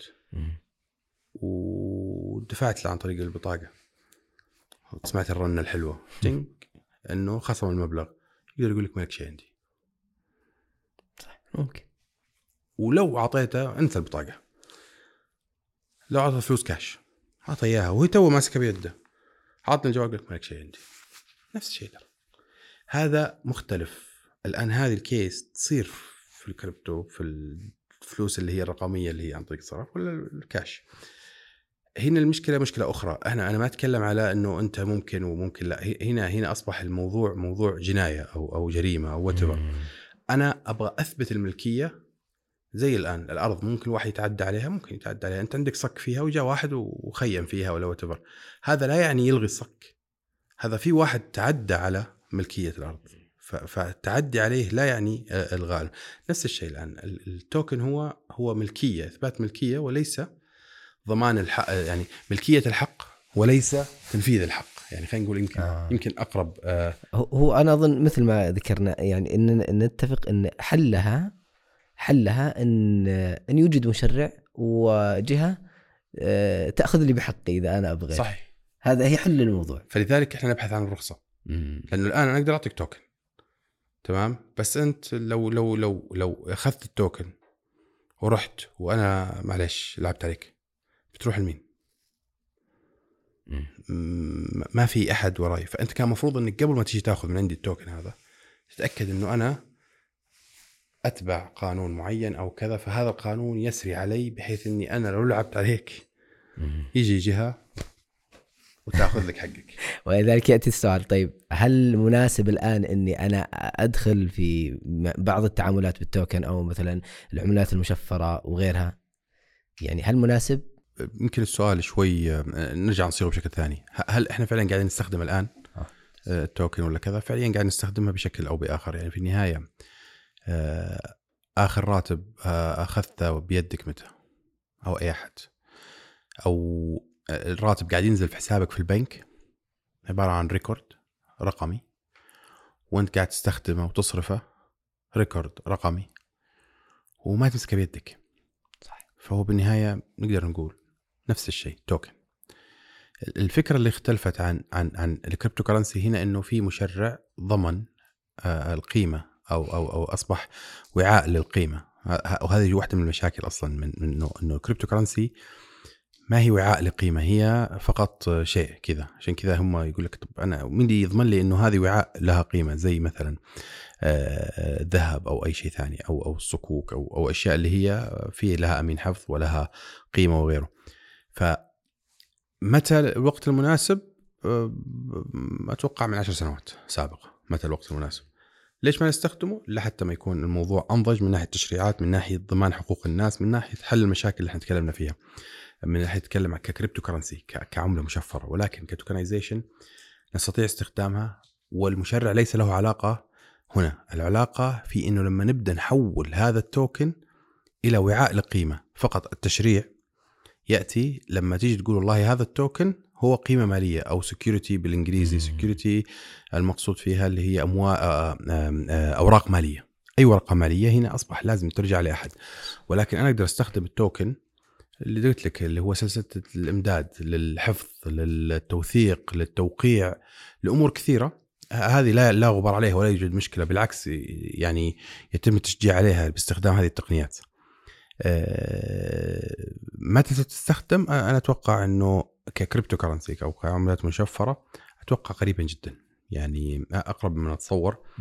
ما عندي أي تكهن متى الوقت. أه ولكن خلينا خلينا نقول في أنواع أخرى من ال token اللي استخدموها ناس فترة من الفترات وكمان دخل فيها لغط اللي هي NFT آه. إيش فرقها هي أصلا عن آه، اللي هو ترميز الاصول وعن العملات المشفرة؟ نرجع نتفق ونؤكد إنه كلها عبارة عن token رمز رقمي مشفر على البلوك تشين سواء كانت ال crypto currency ولا ال NFT ولا ال token اللي هو backed by asset كلها نفس الشيء. ال NFT وش هو؟ ال NFT هي non-fungible token هي هي رموز غير قابلة للاستبدال. خلينا نقول ال NFT هي هي توكن ولكنها لشيء ليس له وجود على الأرض. آه. مو بأصل. نقدر يقدر هم يسمونه أصل في له أصل ولكن ليس شيء فيزيائي أو ملموس. يعني لو جاء رسام ورسم لوحة ولكن بالرقم ال- بالقلم الرقمي رسمها وضبطها كذا على أي برنامج من برامج الفوتوشوب وخلاص. هذا رسام. فبدل ما يستخدم اللي هو الكانفاس العادي أو اللوحة العادية اللي هي هذه والألوان. الطبيعية رسمها digital بشكل رقمي. فهو بالنهاية رسام ابتدعها وليس آه، GPT Chat ولا API. ولا OpenAI بنيت بشكل آه، إبداعي من رسام. وإلى الرسام؟ قال يلا هذه سأحولها إلى NF هي أصلا كانت رقمية وتم ربطها بتوكن لكي يتم بيعها.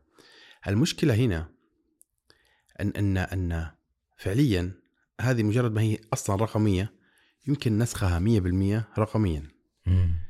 أصبح هنا فقط قيمتها هو معنوية أنه يملكها فلان. يعني آه، أول تغريدة بتويتر كانت جاك دورسي أتوقع تم بيعها على أنها نفتي فهل فعليا اللي اشتراها يقدر يأخذها؟ لا. ويقدر يبيعها؟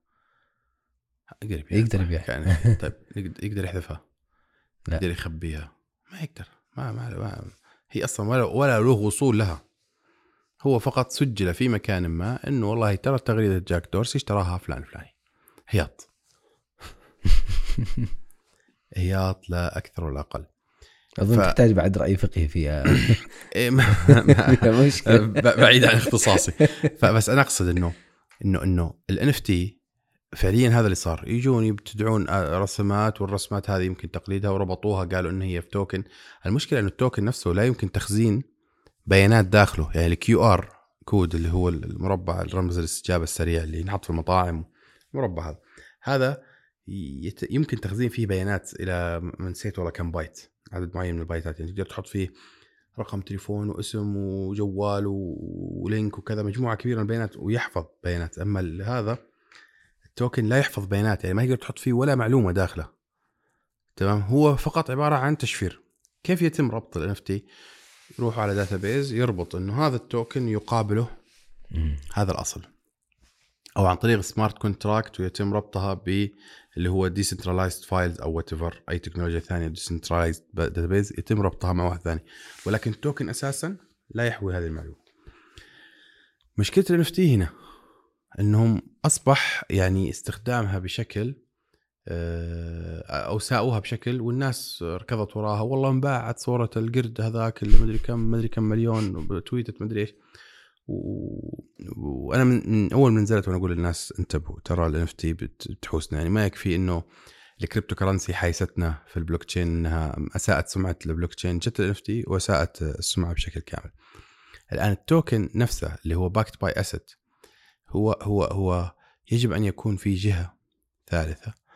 أمين للحفظ يسجل ربط هذا ال token بهذه الأسيت أو هذه ال- ال- القيمة الحقيقية اللي على الأرض لكي يصبح هناك مرجعية ل- للقيمة. فهي أصبحت التوكن كأنه هو وعاء للقيمة. يعني الآن الريال السعودي هو وعاء يحوي قيمة مثلا 30 سنت أمريكي. أو وعاء ما أدري كم ملي جرام الذهب اللي هو بالنهاية لو تقدر تشتري فيه ذهب. فهو وعاء لقيمة. من حدد الوعاء هذا؟ الدولة. بربطها مع الدولار. مثلا ك- ك- كعملة. ممتاز. أنا قاعد أفكر إن لو كان التوكن مقابل كل رمز حقيقي هل ستتأثر مثلا زي البنوك؟ الآن. لأن لابد أن يكون مقابل مقابل كل مبلغ أو ريال فيه أصل حقيقي موجود طيب عندي. دخلنا في دخلنا في سالفة.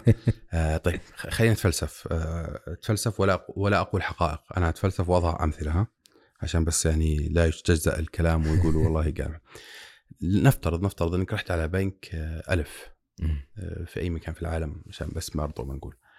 قلت له أبغى أستلف منك آه، 10 مليون. قال لك خذ.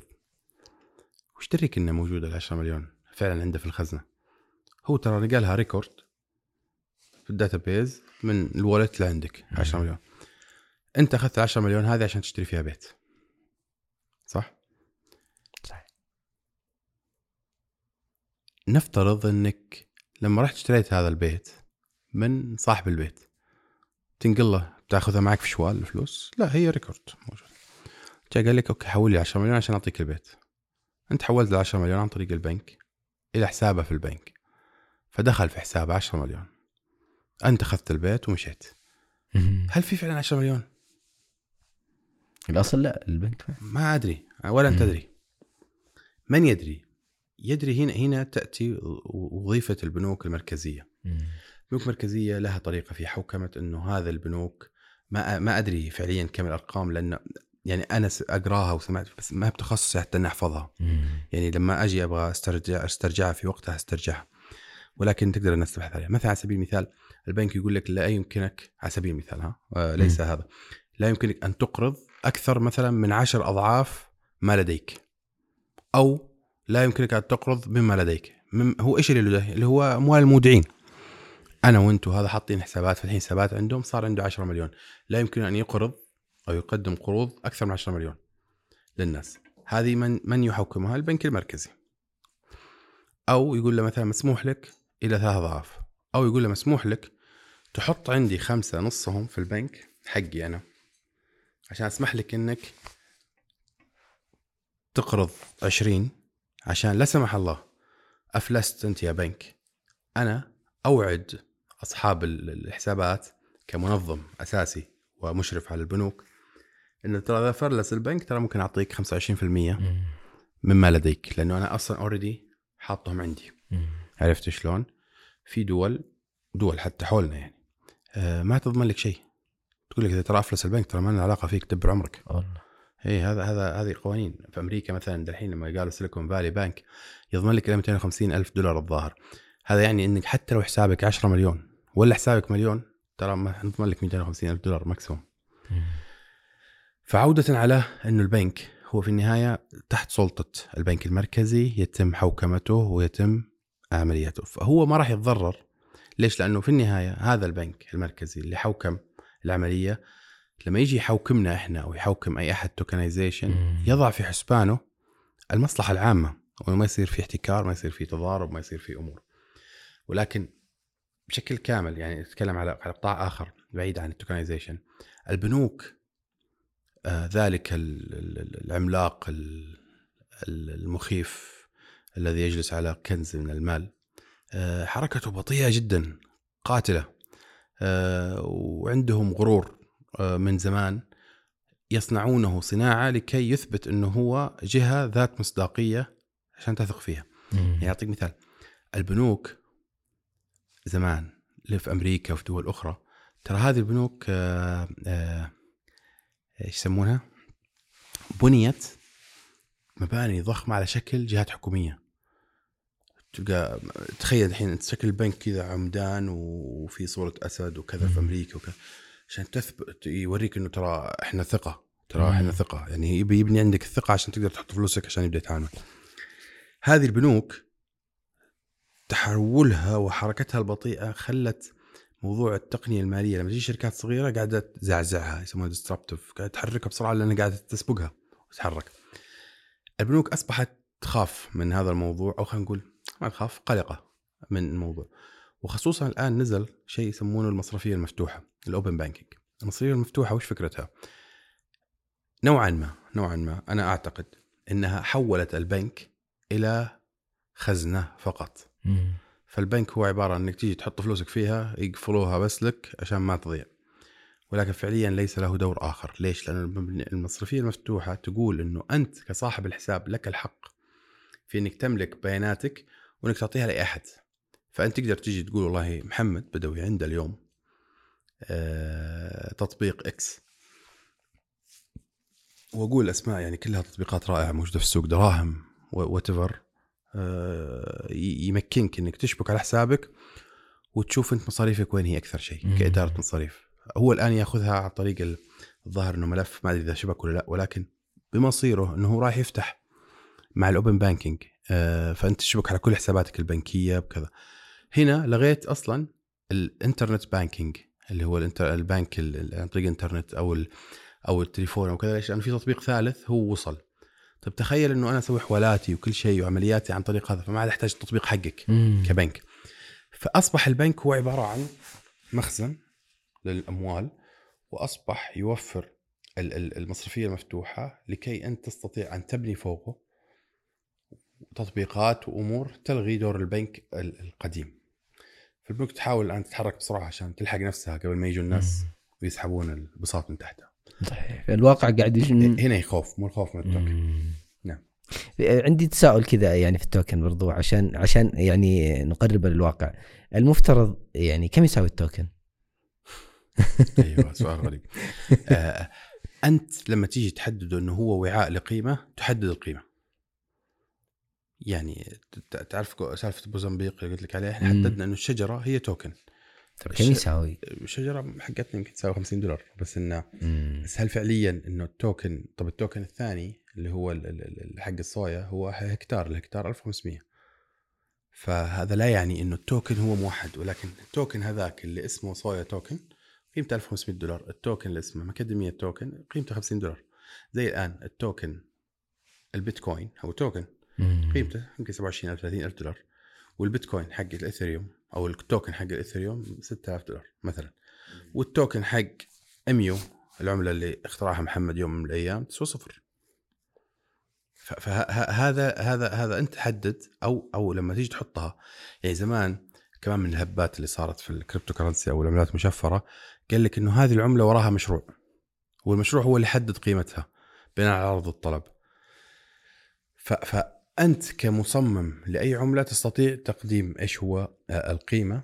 أو تشوف العرض والطلب هو الذي يحدد القيمة حقتها. زي مثلا في هذه Dogecoin Dogecoin هذه قيمتها صفر. كل ما جاء إيلون ماسك يطقطق على الناس قال لك ارتفعت 10 مرات. 50 مرة 60 مرة. كل ما سحب نزلت. ما لها قيمة. يعني في الأخير بس برضو مرة ثانية بربطها يعني بقيمة واضحة مثلا زي الدولار. في الأخير بتصير يعني سواء كانت هذا ال token يساوي 1 دولار يساوي 20 في الأخير هو مربوط بالدولار. هذا هذا إذا إذا إذا يسمونها اللي هي العملات المستقرة. العملات المستقرة مرتبطة بالدولار. طيب أنت فتحت الآن عندي موضوع آه ثاني شائك. الآن آه, آه، الريال مرتبط بأي عملة؟ أنا اللي في ذهني كان بالذهب والفضة. لا هو مرتبط بالدولار. بالدولار. عشان كذا تسمع الآن مؤخرا نفكر ارتباط الدولار وكذا. طيب الدولار مرتبط بإيش؟ أنا يعني كانت الفكرة اللي نتناقش فيها إنه المفترض إنه بقيمة الذهب والدولار أو الفضة في بس عام 1960 63 نسيت الرقم صراحة.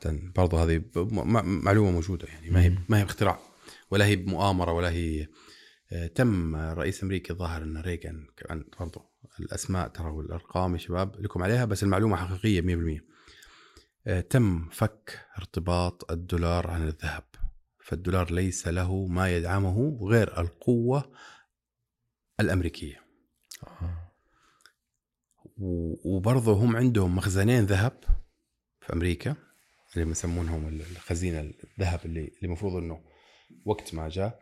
واحد منهم يقال أنه لم يتم حتى الآن عمل كشف عليه هل يوجد فعلا ذهب فيه ولا لا. وواحد ثاني تم عمل كشف عليه مرة واحدة.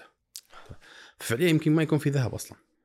طيب كيف أطبع؟ كم عدد الأوراق النقدية اللي أطبعها؟ هنا عاد يأتي دور ال ال الاقتصاديين بحيث إنه لما يجون يطبعون ورق يطبعونه بطريقة ما يكون فيها زيادة تسبب المصيبة اللي إحنا فيها الآن. يعني الآن إحنا التضخم سببه هي حوسة أمريكا اللي سووها يوم آه، ب 2021 2022 انت تخيل يعني هذه يمكن ناس كثير ما يعرفونها. بعيدا عن عن عن دقة الرقم ولكن تخيل إنه من يوم ما وجد الدولار الدولار يوم اخترعوه إلى عام 2020 نفترض إنه كان موجود 2000 دولار. بافتراض 2000 دولار 2000 مليار دولار. 2000 دولار. تخيل أنت بعام 21 و22 فقط تم طباعة أربع أضعاف. فبدل ما كان في 2000 أصبح في 8000 خلال سنتين. خلال سنتين. تخيل أنت من يوم ما البشرية عرفت الدولار إلى يوم عندنا 2000 فجأة بسنتين طبعوا أربع أضعاف. طبعا ليش سببها؟ سببها عشان يعطوا للناس فلوس فلوس فلوس عشان وقت كورونا ما في شغل. هذا خلق في سيولة أوجد سيولة خلق وجدنا واحد وجد سيولة في السوق وكذا. أعلى مما يمكن شراؤه في الأرض كله. فأصبح هذا هو سبب التضخم. أصبح عندك أربعة ريال وما في غير واحد سمبوسة. فالكل يبغى هالسمبوسة. هذا يقول لك ريالين هذا يقول ثلاثة ريال أربعة ريال فيبغى يدفعون. خلاص كل الفلوس آه، راح ارتفعت من هي ريال إلى كذا. عشان كذا الآن البنك الأمريكي قاعد يرفع الفائدة. أساس إنه كل ما يرفع الفائدة وش يصير؟ الناس تحط الفلوس حقتها في البنك فيقل في فلوس كاش في الأرض فترجع يصير في balance موازنة في الموضوع أو يصير عمليات زي عمليات اللي تصير wipe out مثلا زي بنك كريدي سويس سويس كريدي اللي هو لغى صكوك الناس أو البنك حق سيليكون فالي اختفت الفلوس أو فهي هذه قيمة من الفلوس قاعد تختفي من الأرض أساسا إنه يرجع يرجع يقل الكاش أو العملة اللي موجودة ويصير بعدين في آه، آه، تضخم يقل وتقل الأمور هذه. آه، فطباعه الذهب طباعه الدولار هنا هو معتمد على فهم الس- الس- الس- السوق واحتياجاتها وكذا بشكل إنه يصير في هذه. في دول بأفريقيا جت كذا قال لك يا أخي طيب ما دام الموضوع كذا نسيت والله الدولة. وهذا الموضوع قديم قال يا خلينا نطبع طيب. طبع كيف طبع وزع على الناس بالاشوال بس لأنه ما في قوة تحميه ولا في ذهب يحميه ولا في شيء. أصبح آه، الناس تروح تشتري الخبزة بأكياس من من ال- الفلوس. أكياس شوالات. ولا تسوى. فما لها قيمة. فالقيمة تصنع من من يا إما من شيء مدعومة فيه قوة مال السعوديه بترول مثلا كل بلد عندها شيء السعودية أكيد عندها احتياط ذهب أكيد بس ما أدري إذا هو مرتبط برضه فيها ولا لأ أنا ماني بالشخص المناسب أنا أعطيك بس آه، تصور. آه، تصور معاه عشان نفهم إحنا كيف اللي قائم مم. فيه الاقتصاد ممتاز طيب واحد من المفاهيم اللي موجودة برضو فكره التوأم الرقمي إيش معنى التوأم الرقمي في الجانب المالي؟ طيب آه، التوأم الرقمي إحنا إحنا مشكلته إنه له أكثر من من معنى حقيقي الآن مم. أه وحأشرحهم الاثنين بس عشانها أنا أحيانا أقول توأم رقمي هي توأمة ال- الأصل إلى توكن. فأنا أقول كأني أنا خلقت آه، والخالق الله سبحانه وتعالى أنا أنا قمت بصناعة أو أو قمت بإيجاد بديل أو أجيب آه، آه، توأم لهذا الأصل على شبكة البلوك تشين بحيث إني أنا أقدر أحركه بشكل سهل وبدون وجود وسطاء في النص بشكل سريع. يعني الآن مثلا الأرض عشان انقلها منك إلى لي لازم أروح وزارة العدل. صح. وقبلها لازم يكون في بنك. وبعدها لازم يكون مدري إيش يعني في عمر امور بعدين ادفع ضريبتها وكذا. أما إذا تحولت إلى token أنا بال click وصلتك. ما عاد له حد يدخل في النص. مثبتة عندك إنها صارت في هذه. أنت بضغطه ترسلها لفلان راحت على طول نفس اللحظة. فهنا إحنا قلنا كأننا إحنا أنشأنا توأم رقمي للأصل. على البلوك تشين عشان نسهل تح- تحريره.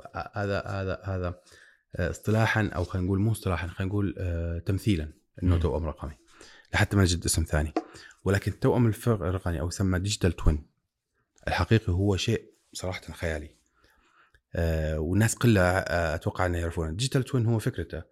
زمان يوم كنت أنت بتسوي بيتك تروح عند مهندس أو هذا يسوي لك مخطط بال AutoCAD. مخطط هندسي. عشان تشوف الغرف وتشوف الألوان ويقول لك طبعا أشيل من هنا اللون كذا وكذا. فأنت صار عندك تصور معين 3D ثلاث الأبعاد ويدخل الكاميرا وتدخل وتتمشى جوا البيت. وأنت مبسوط. أنت شفت بيتك قبل ما إيش؟ تبني. أبني. الآن تخيل هذا بس اخذوا لي بعد أكثر إنه هذا البيت فعليا أصبح كانه بيت حقيقي موجود في الميتافيرس ويتأثر ويتفاعل مع الطبيعة. يعني أدخل عليه برنامج تنزل أمطار. فالأمطار يوم تنزل أشوف وين التسريبات. أنا أنا بنيت البيت ولكن في هنا دخلت عليه. والحرارة لما تضرب الشمس وهي داخله من هنا شلون الحرارة صارت موجودة جوا؟ وشلون اشتغل الخزان آه، وقفل؟ شلون آه، الصرف الصحي زاد؟ فأنا أدخل ال digital twin أخلق شيء رقمي استغفر الله العظيم هذا موضوع الخلق. بس عاد هو هذا المسمى عاد شو اسمه بس إنه الواحد يعني المعنى اللغوي له. المعنى اللغوي. آه، أنا أنا أنشئ digital twin داخل ال- ال- ال- الانترنت عشان أقوم بعمل كل التجارب عليه بدل ما أسويه على شيء حقيقي. فمثلا صاروا يصنعون آه، مركبة أو خلينا نقول آه، مصنع ماكينة سيارة. ماكينة سيارة يصنعونها كاملة ويهندسونها ويحطونها. على الإنترنت أو عن طريق ال- ال- ال digital twin لاحقه ويدخلونها في كل الاختبارات. هواء موية حرارة مدري هي، وتقعد وتتآكل يتآكل الحديد ويطلع صوت ويطقطق والزيت إذا خرب. كل العمليات هذه يسويها عشان ما يقعد يدفع فلوس على ماكينة حقيقية برا تخرب. فهذا ال digital twin. إيه، صار يسوونها بأشياء كثير. يقوم عمل digital twin لكل شيء. زي لو قلنا الميتافيرس. طبعا عشان ما نربط. لا الميتافيرس إيش فكرتها؟ إنه والله آه، بنالك بيئة تعيش أنت داخلها وتبدأ تتفاعل مع الناس و... وش الميتافيرس بالضبط؟ إيه، الميتافيرس آه، مصطلح برضو آه، يتم إنشاء عالم موازي. رقمي. العالم الموازي الرقمي هذا تستطيع إنك تتفاعل فيه مع الناس أو شخصيات غير حقيقية مع بعض عن طريق آه، آه، عالم العادة لبس, افتراضي. لبس آه، نظارات ال virtual reality أو ال augmented reality بشكل أو بآخر. أعطوه أكثر من حقه. آه، ناس كثير تقول لا ومدري وش ما ما يعني هو جزء منه ترفيه. أنا ما أتوقع إنه يتعدى الترفيه. أنا شخصيا لا أتعدى مع إنه يعني الآن أصبح الناس لا يمكن أن تتنبأ بشيء. ولكن أنا أتوقع إنه لا يتعدى الترفيه كجزء وجزء منه هو التشغيل. يعني ممكن أنا ألبس درون وأحطها وأبدأ كأني داخل الدرون وأتحرك فيها وأشوف وكأني بدل ما إني أسوقها أسوقها عن بعد. بس لن أعيش في هذا العالم. يعني الآن اللي قاعد ميتافيرس يقول لك أنا أعيش في هذا العالم. يعني إنك أنت تنشئ تنشئ لك آه، توأم رقمي لك أنت يا مم. علي. موجود. والله يطلع الدرج ويروح يدخل البودكاست ويجي ويتفاعل مع الشباب ويشرب شاي وقهوة. ما ما راح تصير هذه ابدا لأنه هم طبعا أفلام الخيال العلمي تعدد ذلك. يعني راحوا لأكثر من كذا يقول لك إنك أنت اذا مت في الحقيقة ما زال توأمك عايش. هناك قاعد ما أدري الكلمة وش نقول يمردح. يسرح يسوي. يسرح في العالم وكأنه موجود وكذا. ما ما, ما أدري ما أتوقع. لطيف. طيب آه نبي نختم بالتطلعات المستقبل ال- ال- الحالم والمفترض ال- للقادم في ترميز الأصول والتقنيات المالية. يعني آه إيش المجالات اللي مفترض إنها بيتسرع فيها مشروع ترميز الأصول والمفترض إن نبدأ نشتغل عليها؟ آه، أنا أعتقد إنه ال tokenization سيدخل في كل ال- ال- الأوراق المالية. إن لم يدخل يعني هو دخل already بس أنا أتكلم على هذا. سيدخل في كل الاوراق المالية بسبب الميزات اللي هو فيها. هذا واحد.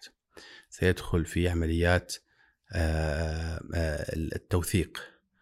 عملية أي عملية توثيق؟ توثيق عقود توثيق آه، هوية توثيق عمليات أي شيء نوع من التوثيق يدخل فيها. أي عمليات تحتاج إلى إلى ت- تبادل ونقل معلومات بشكل سريع وإثبات هذا حيدخل فهو إحنا لو طالعنا الميزات اللي هو فيها راح نشوف لكل واحدة من الميزات هذه أو مجموعة منتقاه من مركبة من أكثر ميزة نقدر نطلع فيها بتطبيق آه، آه، عملي وحياتي. الفكرة هنا إنه إحنا ترى متأخرين شوي. يعني موضوع التكنولوجيا متأخرين فيه شوي. آه، العالم سبقنا. آه، فيه آه، آه، ولكن إحنا قادرين يعني ندخل فيه بسرعة لأنه هو أصلا كله جديد. يعني ما في كل هالبيتكوين ما لها 20 سنة وأقل ما, ما أدري كم صراحة أنا ننسى الأرقام. آه، والتوكنايزيشن كم سنة كلها كلها جديدة أشياء جديدة ونقدر إحنا بسرعة يعني نلحقها. آه، بس هي الفكرة إنه إحنا نجي نركز في إنه إيش نقدر ننفذ هذه التطبيقات آه، في حياتنا اليومية وحياتنا العملية. آه، بأقرب وقت آه، إحنا في venture builder نبحث آه، عن ناس آه، أبطال في في هذا. المجال لأنه عندنا ثلاث أربع شركات في ال tokenization لل assets قلنا ذهب آه، أصول آه، آه، عقارات آه، أمور كثيرة.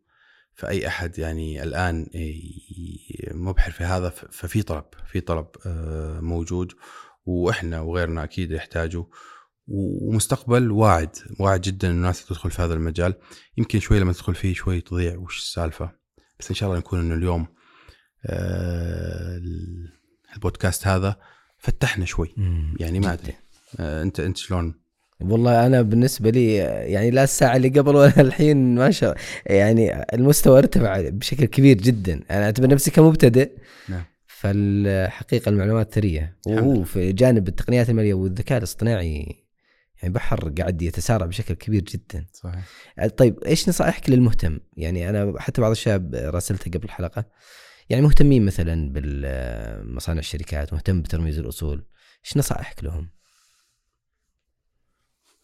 يعني آه، إحنا في السعودية الآن عندنا رؤية البلد الوحيدة يمكن في العالم اللي التضخم ما أثر عليها إنه سحبها لورا. بالعكس هي قاعدة تمشي لأنه قاعد تنفذ برنامج من البلاد القليلة اللي عدد الشباب اللي فيها كبير. البلاد القليلة ال digital transformation أو التحول الرقمي فيها آه، أنا أتوقع إنه ما زال مظلوم. يعني اللي اللي صار من زمان واللي صار وقت آه، شو اسمه؟ وقت آه، يسمونها؟ كورونا. ترى ما, ما هو موجود في كل العالم. يعني أنا أذكر إستونيا كانت تع- تعطي شيء يسمونه مواطنة رقمية. إنك أنت تصير مواطن رقمي عن طريق تسوي كل شيء اللي يسويه المواطن تاخذ جنسية البلد بس ممنوع إنك تروحها. آه، هذه كأنها ميتافيرس بس بشكل ثاني تدخل على ال- الأبشر حقهم وتشتري سيارة وتبيع بيت وكذا حقيقي وتنتقل ويفتح لك حساب وبنوك وكل شيء وتقدر تتزوج وتطلق وتسوي كل شيء من المنصة بس أنت ممنوع تروح البلد. وكانت محطوطة هذه إستونيا كواحده من أفضل آه، آه، اللي يسمونها الحكومات الإلكترونية أو الديجيتال. أنا أنا لأني بال 2000 ظهرنا بال 2000 اشتغلت مع الشباب اللي هم آه، يسر وهذول الأيام اللي هو يسمونه الحكومة برنامج التعاملات الحكومية وإنه كيف يحولون الحكومة إلى إلكترونية والأفكار اللي حطيناها. صدقني إحنا وصلنا الان تعديناها تعديناها بشكل كبير. فأرجع طبعا هذا كله مقدمة تقول إنه اللي اليوم موجود يفتح لك آفاق بالهبل. واللي صار ترى واحد بالألف من الإمكانيات ال- أو الأشياء اللي موجودة. ما أتوقع إنه والله واحد يقول خلاص ما بقى أفكار يوم واحد يقول يا أخي أكل ووصلوه أكل وجابوه وسيارات ما بقى أفكار تقنية خلاص. سيقضى على الوظائف و... إيه، ومدري إيش. لا لا يا حبيبي. كل يوم فيه أفكار جديدة. في ال ال يعني بين كل مشكلة ومشكلة في مشكلة صغيرة تعال حلها لوحدها. مثال. معلش وخلينا نختم فيه إذا أنت حبيت. جميل ممتاز. آه، سيارات مرسيدس. آه، مصنع شركات شركة مرسيدس. آه، المصنع هذا فيه آلاف القطع. الآلاف القطع ترى ما تصنعها شركة مرسيدس لوحدها تصنعها شركات كثيرة. واحدة من أذكر ال- ال- الأشياء اللي هي العلامة حقت مرسيدس هذه. هذه يصنعها مصنع موجود مدري وين في دولة أوروبية من زمان. عبارة عن عائلة نظام عائلي مجموعة قاعد يصنعون بس ال- العلامة ذي من زمان ويسوونها ويعطونها. المقصد أو الشاهد في, في هذه القصة إنه أنت الآن لو شفت تطبيق مثلا جاهز جاء تطبيق HungerStation خلاص هو يوصل المطعم ترى عندهم داخليا في إمكانية للتحسين أو في بعض العمليات تقدر تجي تسوي شيء بسيط كذا بس مو لازم تسوي شيء كبير. الناس مشكلة لما تجي تبي تسوي تبي تسوي شيء كبير شيء عملاق ولا ما ما ينفع. لا يا حبيبي تعال سوي شيء صغير جدا حل مشكلة صغيرة في في في مكان وبيعها لهذول أو كملهم أو حلهم. يعني أنا أنا لو بقعد معك الآن أسوي brainstorm عصف ذهني على افكار ما يبغى لنا أيام ما نوقف. من اللي اللي فيه احتياج في السوق. الفكرة إنك ابدأ. روح جرب. بتطيح أول مرة. بتعرف كيف تمشي. تعرف كيف تتحرك أسرع. شوي بتركض. شوي بتلاقي أحد يمسك معاه ويدخلك آه، دوري آه، الممتاز. الله يجزاك خير. والله مستمتعين جدا. الله يعطيكم العافية. ونتطلع إلى يعني واقع حالم. لا إن شاء الله. إن شاء الله اللي- شايفينه رائع صراحة. واللي بيصير أروع إن شاء الله. بإذن الله. شكرا. الله يعطيكم. العافية. بارك الله فيكم. الله يعافيك. أيضا الشكر موصول للمستمعين والمستمعات والمشاهدين والمشاهدات نلقاكم في كاف جديد. السلام عليكم ورحمة الله وبركاته.